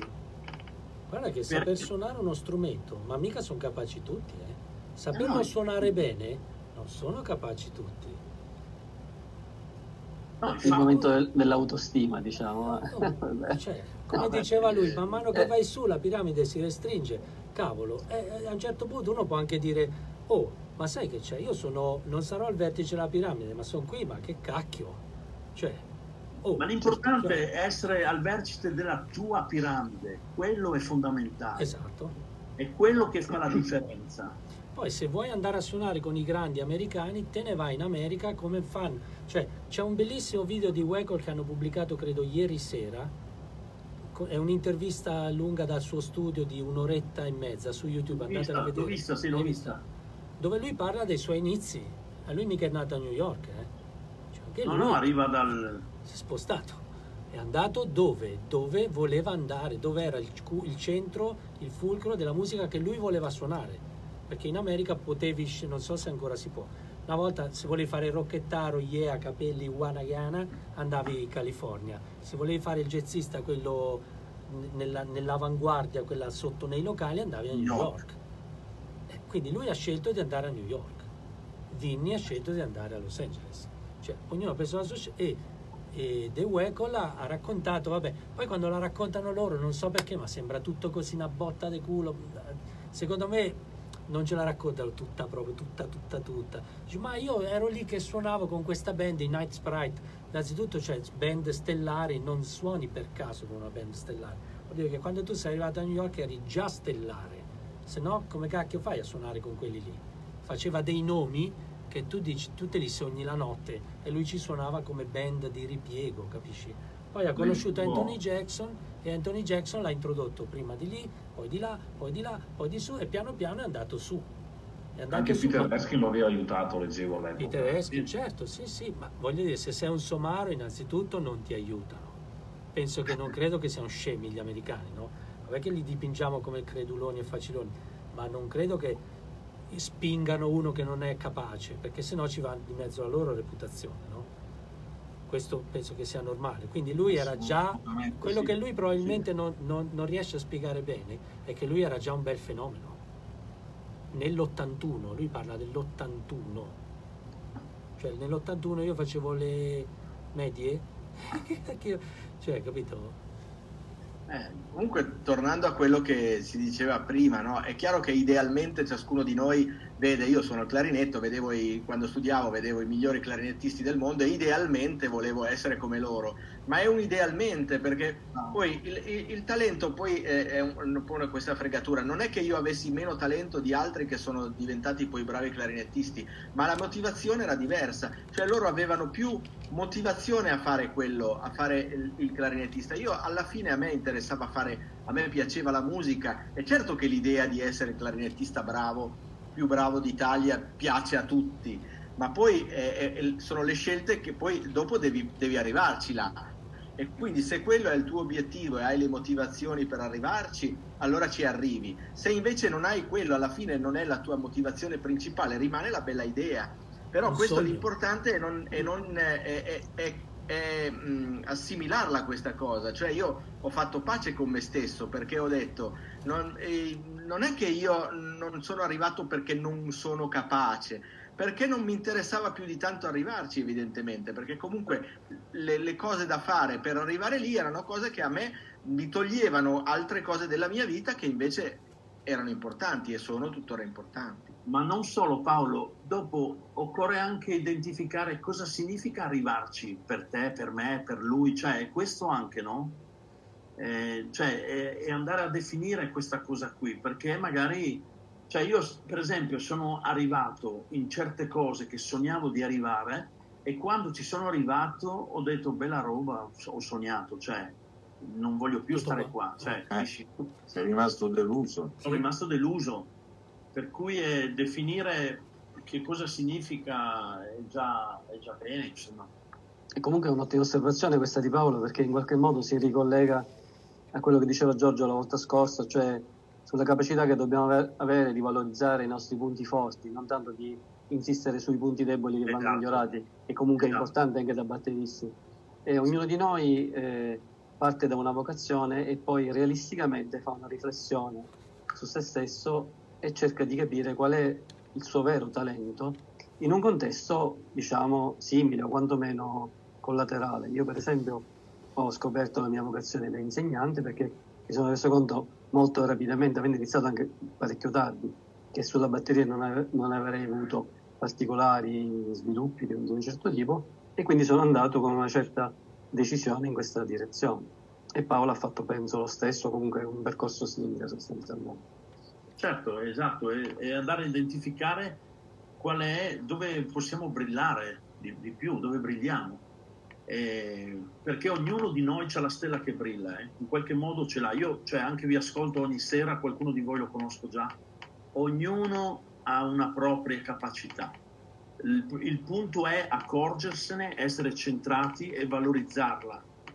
Eh, perché eh, questo di, dipende anche dalla struttura, dalle esperienze fatte, dalle situazioni in cui siamo nati. Perché vi assicuro che ho visto gente anche tre che vendeva nove e gente nove che si pensava a uno e vendeva uno. Eh, una, un'altra cosa che tu hai detto durante queste dirette, ovviamente non mi ricordo più quale, visto che questa è la quattordicesima, è bisogna vedere quanto sei disposto a sacrificare per arrivare lì. Esattamente esatto. Que- questo secondo me forse è la chiave fondamentale, perché c'è gente che sogna di arrivare lì, ma poi nella realtà non è che si sforzi più di tanto e poi magari ci rimane pure male, perché pensa che quello che è arrivato lì ci è arrivato senza sforzo. Sì, sì, sì, infatti. Che è un po' stato, è, è anche quello che, visto che Luigi viene dal punk, no? il movimento punk ha sdoganato un sacco di musicisti non bravissimi che prima stavano zitti perché quando c'era il prog dicevano e quando ci sono io come gli Yes o come i Genesis quando è arrivato il punk il punk ha sdoganato l'ha detto anche Max Pezzani in un'intervista ha detto io andavo a vedere il prog e ogni volta dicevo ma caccio ma dove vado qui quando è arrivato il punk, ho detto, mica, questi con due accordi fanno sto delirio? Allora anch'io mi ci butto. Scusa. Ma infatti uno dei più famosi aneddoti del punk è che quando i Ramones sono andati in tour, loro sono stati storicamente il primo gruppo punk eh, nato in America, ha cominciato a fare un tour in Europa. Tutti quei relativamente pochi spettatori dei loro concerti hanno cominciato un'attività musicale, cosa che non avrebbero mai sognato di fare perché fino a quel momento il parametro base era Emerson Lake Palmer, i Queen, eh sì, io sì. trovo peraltro fastidiosissimi, adesso li ho, li ho un pochino, come dire, riabilitati, però onestamente diciamo che si è, si è, creato un culto un po' eccessivo rispetto a quello che era il loro reale valore negli anni 70-80 e noi che c'eravamo lo sappiamo come andavano le cose. Ma parli dei Queen? Parlo dei Queen, sì, perché i Queen in Italia non erano questo gruppo così pazzesco come, che viene esaltato in tutte le, le salse possibili poi oggettivamente un gruppo di, di, altissimo livello, ma non aveva questa ridondanza mondiale che avevano negli anni Ottanta i Beatles, per, per, intenderci. Io adesso parlo con i miei allievi e tutti sanno chi sono i Queen e nessuno sa chi sono i Beatles. E già questa cosa fa riflettere. Eh, magari sarà stato un po' il film anche. Certo. Comunque il punk ha fatto sì che la musica diventasse, no la musica, il fatto di poter pensare di aver successo economico e non solo nell'ambito musicale fosse molto facile. E- ed è lì che secondo me è partita anche tutta la smania di diventare rockstar, anche per gente che tu dici, ma do- do- gli avrebbero detto tre anni prima, ma dove vai?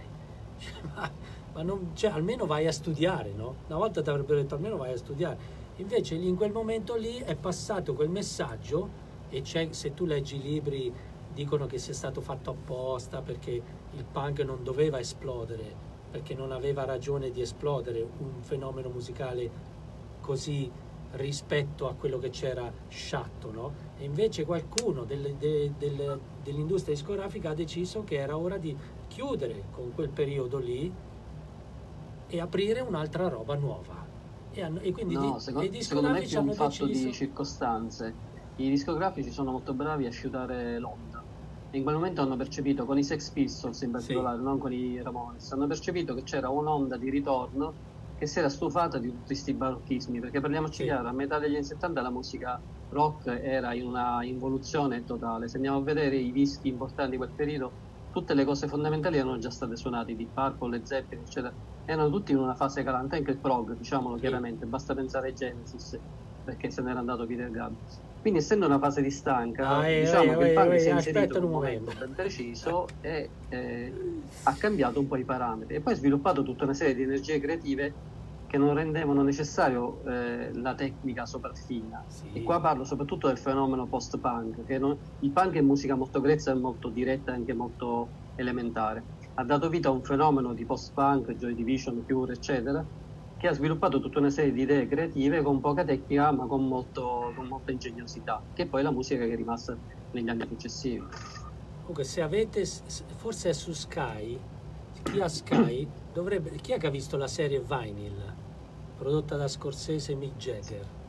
No, dovete vederla, ragazzi, perché lì So c'è esiste, sì. questa storia raccontata dal punto di vista di un discografico.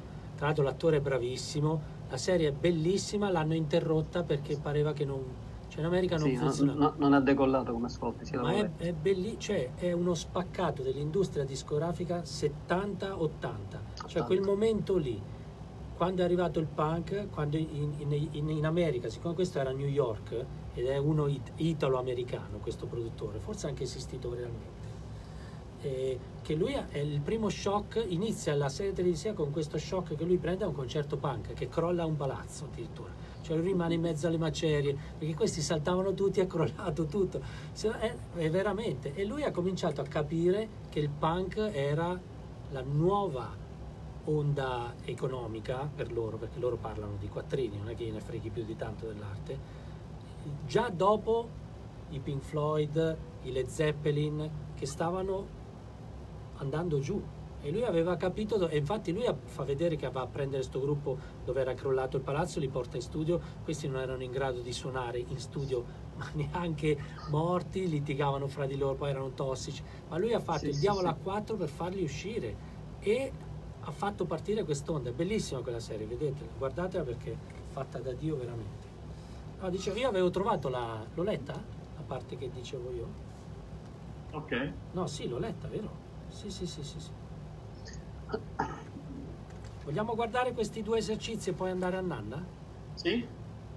Perché ho- Allora, uno- il primo esercizio è quello che ho detto prima, no? di andare a, a ricordare dei momenti in cui vi siete sentiti al meglio. Eh, fa- così facendo create degli interruttori per accedere a quello stato di perfezione che vi dicevo prima. Eh, Vi faccio un esempio. Io per esempio, per esempio, scusate, gioco di parole, eh, i primi due che mi vengono in mente, quando ho suonato con Mike Stern, che lui è arrivato sul palco, ha attaccato la chitarra e ho sentito il suono e ho detto, è proprio lui, cioè non sono i dischi, è lui che è così. E poi nel pedale armonico eh, ho fatto il solo e lo chiudo, si è girato e mi ha detto no, more, more, ancora, ancora. Cioè, magari ho detto, ci sarà, figurati, con tra dei Wack, il Ben Peroschi e quell'altro, Esatto. faccio tre cose e, e mi tocco. Ecco. Oppure, per esempio, quando ho visto eh, per la prima volta un palco eh, per il, mio, il tour in cui il batterista ero io ed erano sempre i palchi che, che avevo visto quando andavo a vedere i concerti. Quel momento lì, se lo fotografo, mi sento al meglio. Di solito te ne accorgi perché proprio il corpo risponde, magari ti trovi che sorridi oppure senti un'onda di calore. E ognuno di noi l'ha vissute queste cose qua. Eh? Può essere una medaglia presa in terza media ai giochi delle gioventù, non so, ognuno ha il proprio, ha il proprio vissuto e, e, e, può trovarlo. Se fossimo in aula eh, potrei prendere qualcuno di voi, di voi e farglielo trovare perché già nella narrativa che ho usato, già nelle parole che ho sentito, tra, per ciascuno di voi che comincio a conoscervi, so benissimo dove andare a prendere per farvi accedere a questa posizione, cioè dove, and- dove guidarvi. Ma è una cosa che ho imparato, eh, cioè. Ma lo faremo, eh. io vi ricordo, ogni volta ve lo dico, lo fare... aspettiamo l'estate che un po' sta faccenda si calma, poi quando ci fanno mettere seduti dentro un'aula lo faremo. Okay. Perché finirà prima o poi, no? Questo è il primo esercizio. Quindi dobbiamo scriverci perché io vedo tanti punti qua, uno o più, o più situazioni di questo tipo. Ma io ne consiglio sempre di scrivere 6-7. Ok, ecco perché ci sono i punti. Ok. Ok. E poi ehm, iniziare con questi punti scritti, cominciare ogni tanto ad andare a rivederseli e ad accedere a quelle posizioni, perché col tempo vi accorgete che siete on o siete off. Ci vuole un po' di pazienza. All'inizio uno non capisce bene, ma dopo, ripetendo, inizia a accorgersi di avere un interruttore in cui può essere al meglio o no. Beh, quello che ho detto prima io parlando di quella mia bella esperienza, vi ho detto mi viene la pelle d'oca solo a pensarci. Esatto, quando tu parli della tua esperienza vai in limitazione, perché vai in uno stato che ti inibisce. Esatto. Okay. Io vado, infatti io spesso vado al momento in cui mi ha chiamato eh, per dirmi che avevo vinto il Tenco. Quel momento lì eh, è uno dei momenti della mia vita. Eh... Ecco, tu immagina se la tua vita eh, la vivessi sempre con quel momento lì, come potrebbe eh. essere? Bella vita, eh? E quello che sta dicendo Giorgio è che tu puoi riaccendere quell'interruttore tu, a comando. No, ma infatti ogni tanto lo faccio, ci ripenso. Ah, ma tu pensa alla figata, poi anch'io non, io non ci credevo, eh. Io ammetto da scetticissimo, quando ho fatto il primo practitioner, no. ma figurati. E invece quando ti, ti metti lì e lo fai, la prima volta magari perché siccome sei scettico già parti male e non funziona, e ti, te l'avevo detto che non funzionava Invece la seconda e la terza volta che te la prendi un po' più magari scialla, e invece cazzo, magari ti viene un attimo la pelle d'oca e dici, oi, aspetta un attimo, ma allora funziona sta roba. Perché se poi vai a ripensare da piccolo, io ho un sacco di ricordi da bambino, dove, dove ho vissuto delle belle esperienze, perché io ho vissuto una bella infanzia, oh, e che c'è io non, ho, non ho avuto traumi. Anche, anche, a me capita quello, anche, anche io. E vorrei. ho spesso dei ricordi belli della mia infanzia, o anche quelli in cui mi sono sentito inadeguato, che ne so. Però i ricordi belli mi, mi, mi li becco a, a, volte con degli odori mi partono delle robe che non hai idea. A volte eh, sì. mi la, la musica è anche una, una la, grande forma. La musica, ragazzi, per me è la più grande forma per fare queste robe qua, perché basta una canzone alla radio che ti porta indietro all'81, che tu eri magari in spiaggia, che ne so, e mica ti parte un film che non lo fermi più. Eh. Certo, però questo no, non è un ancoraggio, eh, è proprio un interruttore, una chiave che ti porta al meglio di te stesso. Mm-hmm. E se fossimo in aula ve lo farei vedere subito, per esempio Luigi Perticone, l'ho già visto ormai, anche l'altro Luigi, ci sono proprio dei frame quando parlano, quando spiegano, e, e io perché sono abituato e non perché so, sono Superman, vedo proprio la condizione che si eleva o si abbassa in base all'argomento che toccano. Perché? Perché vai a, a rimetterti nel tuo flusso, nella tua condizione migliore. E, e, quando fai così diventi più performante, diventi più efficace, ottieni di più facendo meno, tra virgolette. Cioè. Ecco perché parlavo l'altra volta di esaltare i punti in cui siete forti. Perché lì siete imbattibili, cioè lì eh, sei al meglio di te, sei irraggiungibile. Mentre nella condizione eh, che parlavi prima Ruggero, ricordando lo studio, diventi vulnerabile. Sì, Ok? sì, sì, puoi vendermi anche un aspirapolvere a 1000 euro in quel momento. Esatto. E quando lavoro con le persone, trovare un punto solo, vanno via anche due sessioni, perché non ne beccano, non ne ricordano, non ne vedono uno. Poi, quando cominciano a esercitarsi, a ricordare, spuntano due, tre, eh, poi cominciano a chiamare, ne hanno 20, 30, e poi diventa una condizione. Ci vuole il suo tempo, diventa una condizione.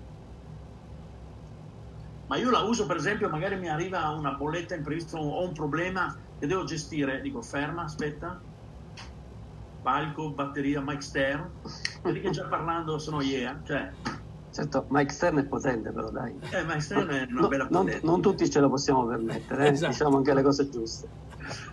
No, no, ma comunque così. Io, per Eh. esempio, quando devo andare a parlare di argomenti che, che ci mastico meno, non so, quando dovevo, quando sono andato in banca, eh, prestiti, figli o cose, io andavo sempre con le bacchette. Nei momenti è, mettevo la mano nello zaino, perché io quando ho le bacchette in mano sono nella mia miglior condizione. Cioè, Ma le tiravi fuori davanti al direttore della banca? no, no, le toccavo. Ah, per ok. farla sentire toccare. Ah, sentivi il legno, dovevi sentire il legno, ok.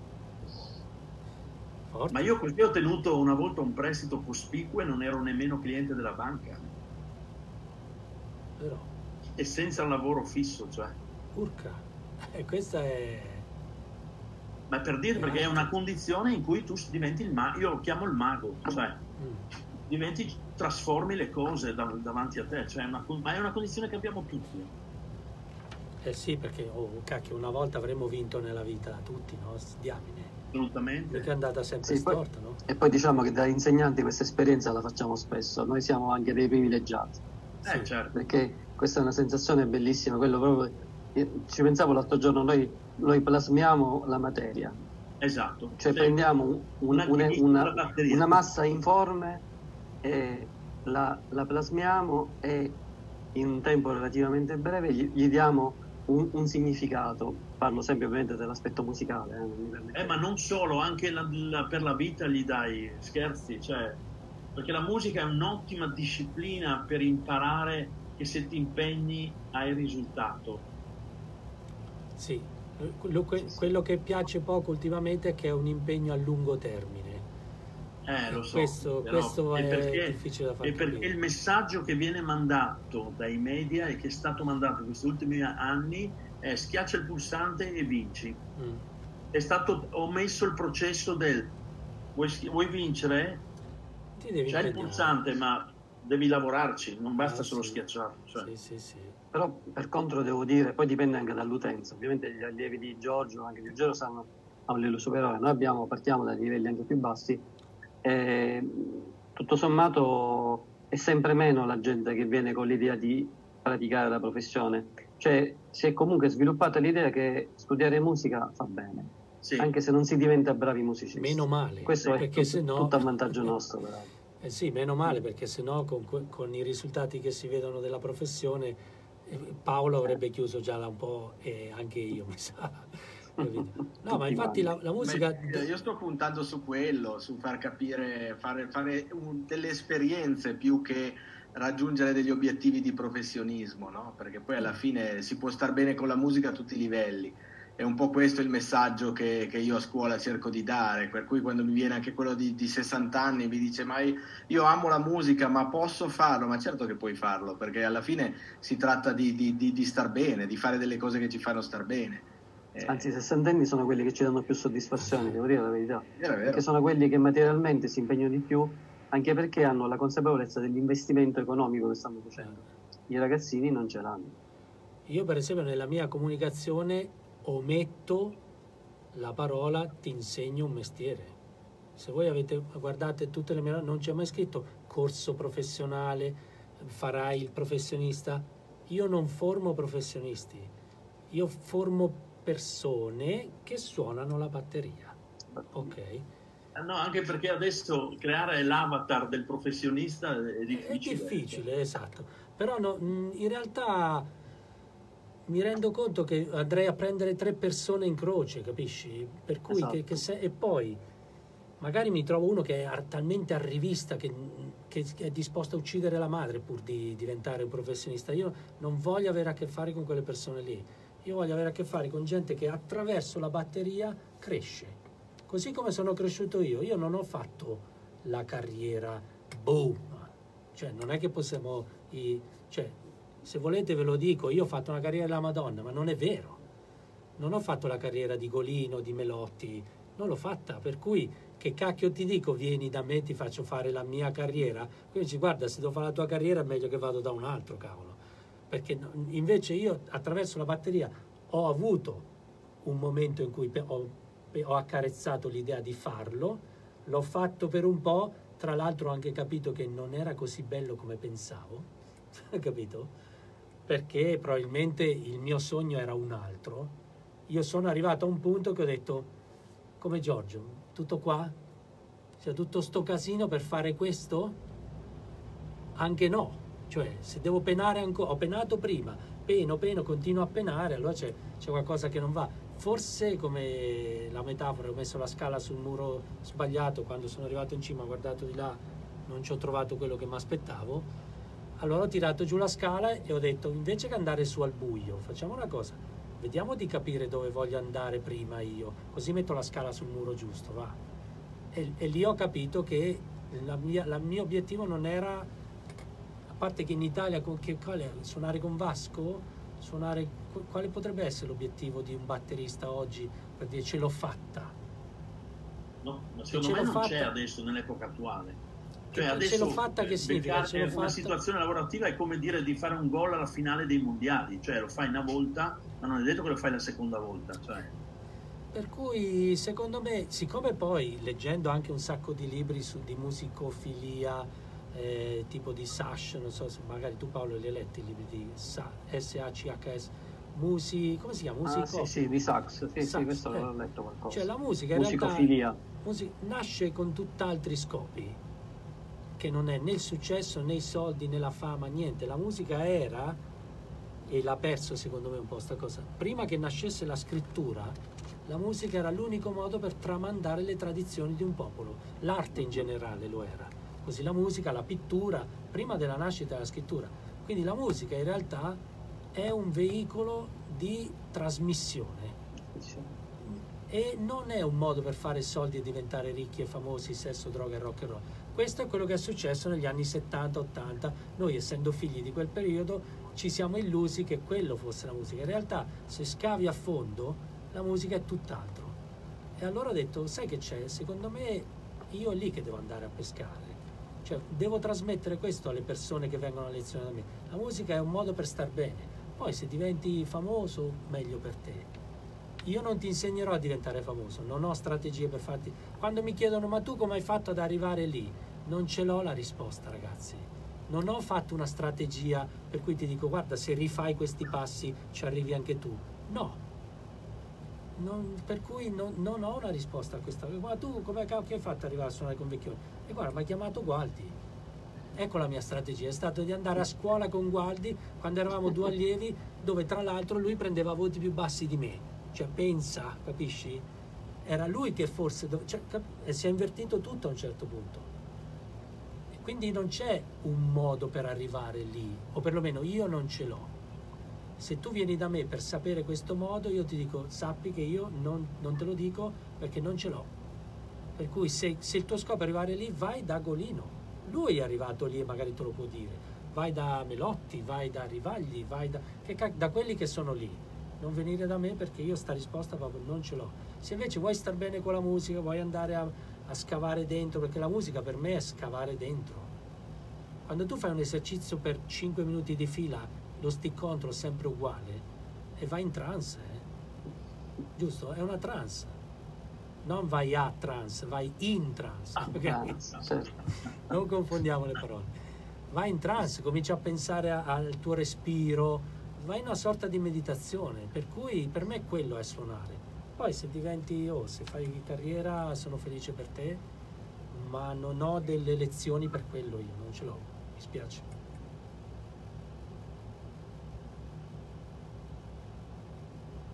Ho finito. Bene, abbiamo fatto e 11 a 03. Porca puttana. Siamo proprio musicisti notturni. Sì, non ce la facciamo, non ce la facciamo. Io ogni volta dico un'ora, massimo un'ora e un quarto, eh. Massimo un'ora e un quarto. Due ore passate che siamo qua. Vabbè, significa che l'argomento è interessante, dai. Sì, penso di sì. Alessandro Ci sono domande o, al- o altre domande? O in chat, Ruggero, c'è qualcosa? No, sì, chat, aspetta, in chat c'è Alessandro che dice, dove è andata la chat?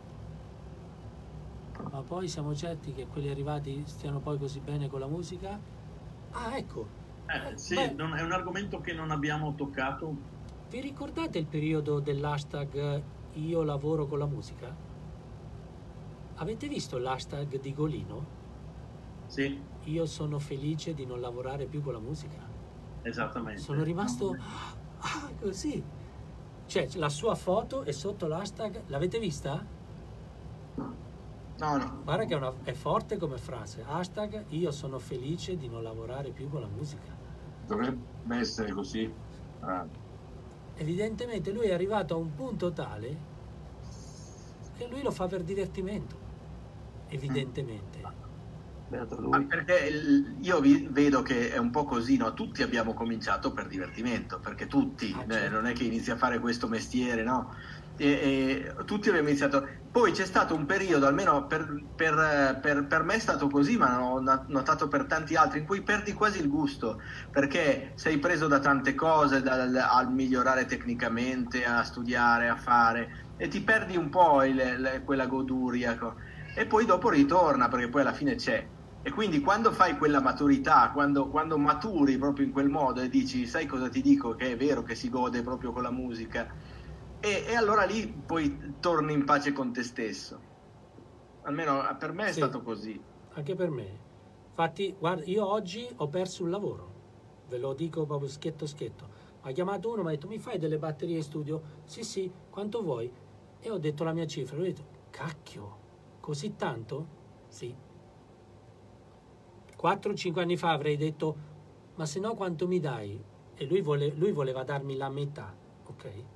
No, ma io mi ricordo che tu 4-5 anni fa avevi fatto dei lavori per me e prendevi la metà. Bravo, 4-5 anni fa. Adesso no. Se vuoi ti do il, nome, il numero di un altro. Ecco sì, grazie. Ma abbiamo fatto una chiacchierata amabilissima al telefono. Non mi sono né sentito in colpa, né ho avuto vergogna a dirgli la mia tariffa. Cioè io non posso dire una tariffa a uno e una tariffa diversa a un altro. Anzi, lui mi ha detto, cacchio, ma anche Rivagli prende la stessa cifra che prendi tu. Io ho detto, "Mm, mi sa di no. Sì, sì, te lo dico io. E allora mi sa che è sceso tanto Rivagli, ma proprio tanto. Perché io ho chiesto una cifra che c'è, io so di, di gente che chiede due volte e mezzo quello che chiedo io. Cioè, quindi non 50 euro in più, due volte e mezzo quello che chiedo io. E non è Golino, eh, perché Golino va a quattro cifre. Per cui, eh, eh no, io- e guarda, io serenamente ho detto, guarda, tranquillo, cioè, prima abbiamo parlato dei figli, delle- della vita, il musicista, io i bambini piccoli, ah, io ce l'ho grande, vedrai che poi adesso che sono piccoli è così, ma poi quando cresce, tranquillo, alla fine ho detto, vabbè dai, ti ringrazio lo stesso, è stata una discussione di un'oretta fra amici, ma io il lavoro non l'ho preso. No, io avrei voluto che lo facessi tu perché a me piace come suoni te, però cacchio, quella cifra lì, eh, ho detto, guarda, sai perché? Perché io a un certo punto ho deciso, siccome la mia strada è un'altra, se io chiedo meno di quella cifra lì, io lo faccio male quel lavoro, perché non vedo l'ora di, di capito? Di, di sbrigarmi, perché ho chiesto troppo poco. Allora per fartelo male è meglio che non te lo faccio, ok? Perché se no, se te lo faccio male, poi dici sì minchia, ma che lavoro di merda che mi hai fatto. Per cui ti chiedo una cifra che poi non è alta, ve lo dico tranquillamente, è una cifra proprio bassina, eh? Però non è... Questo si aspettava 100 euro e io non prendo più 100 euro, orma- ma ormai da parecchio tempo non prendo più 100 euro. Ma non è che ne prendo 700 o 500, hai capito? Sto ancora sotto i 500. È una cifra- anche perché non è che io abbia uno studio della Madonna, capisci? Non è che ho attrezzature per dire ti chiedo 700 euro perché ho investito 20.000 euro in attrezzature. Non è così, però Io preferisco fare le mie cose che fare una cosa fatta male a poco prezzo perché... Però non, non ci credo che la suoneresti svogliatamente, semmai Sì. ti rimproveresti di, di aver accettato questa Sì, condizione. poi non- ci metto, ci non, metto eh, esattamente lo stesso tempo che ci metterei a fare perché no- non lo consegno un lavoro fatto male. Esatto, Però dentro di me pensando, non sono- mi sembri il tipo di persone che poi, per una questione di amor proprio, diciamo, principalmente. Però sono stufo di sentirmi incazzato con me stesso perché ho ceduto, capito? Perché se io avessi ceduto a 100 euro, e sono io che ho scelto, eh, mica lui, sono io che dico, eh vabbè, dammene 100, a parte che non si fa.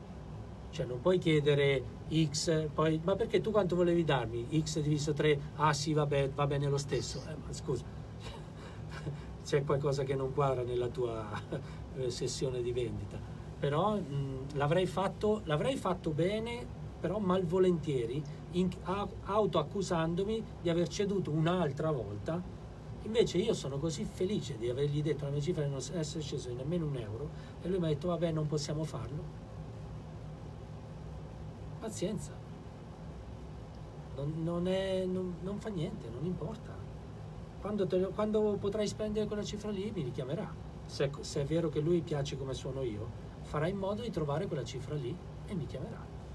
Altrimenti chiamerà un altro, che ne so, che problema c'è? Bene amici, andiamo a dormire per esempio? Quindi no, eh, ricapitolando, tu dici di fare solo questa parte qua? Sì, prima fa, esatto, fai quella, fa- fate quella parte lì che vi allenate a entrare e uscire, entrare e uscire. Anche questa qui, questa seconda parte qui. Aspetta? Sì, fa, fa sempre parte del, del primo esercizio. Ok, perfetto. Esatto, Quindi esatto, sì, sì, Sto parlando di pagina 56-57. esatto. Bene. Non, solo l'esercizio 15, non il 16. Ok, ok, tutto esercizio 15. Fantastico. Va bene amici. Grazie mille. Grazie, buonanotte.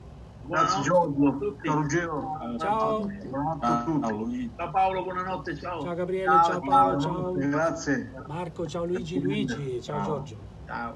Ciao.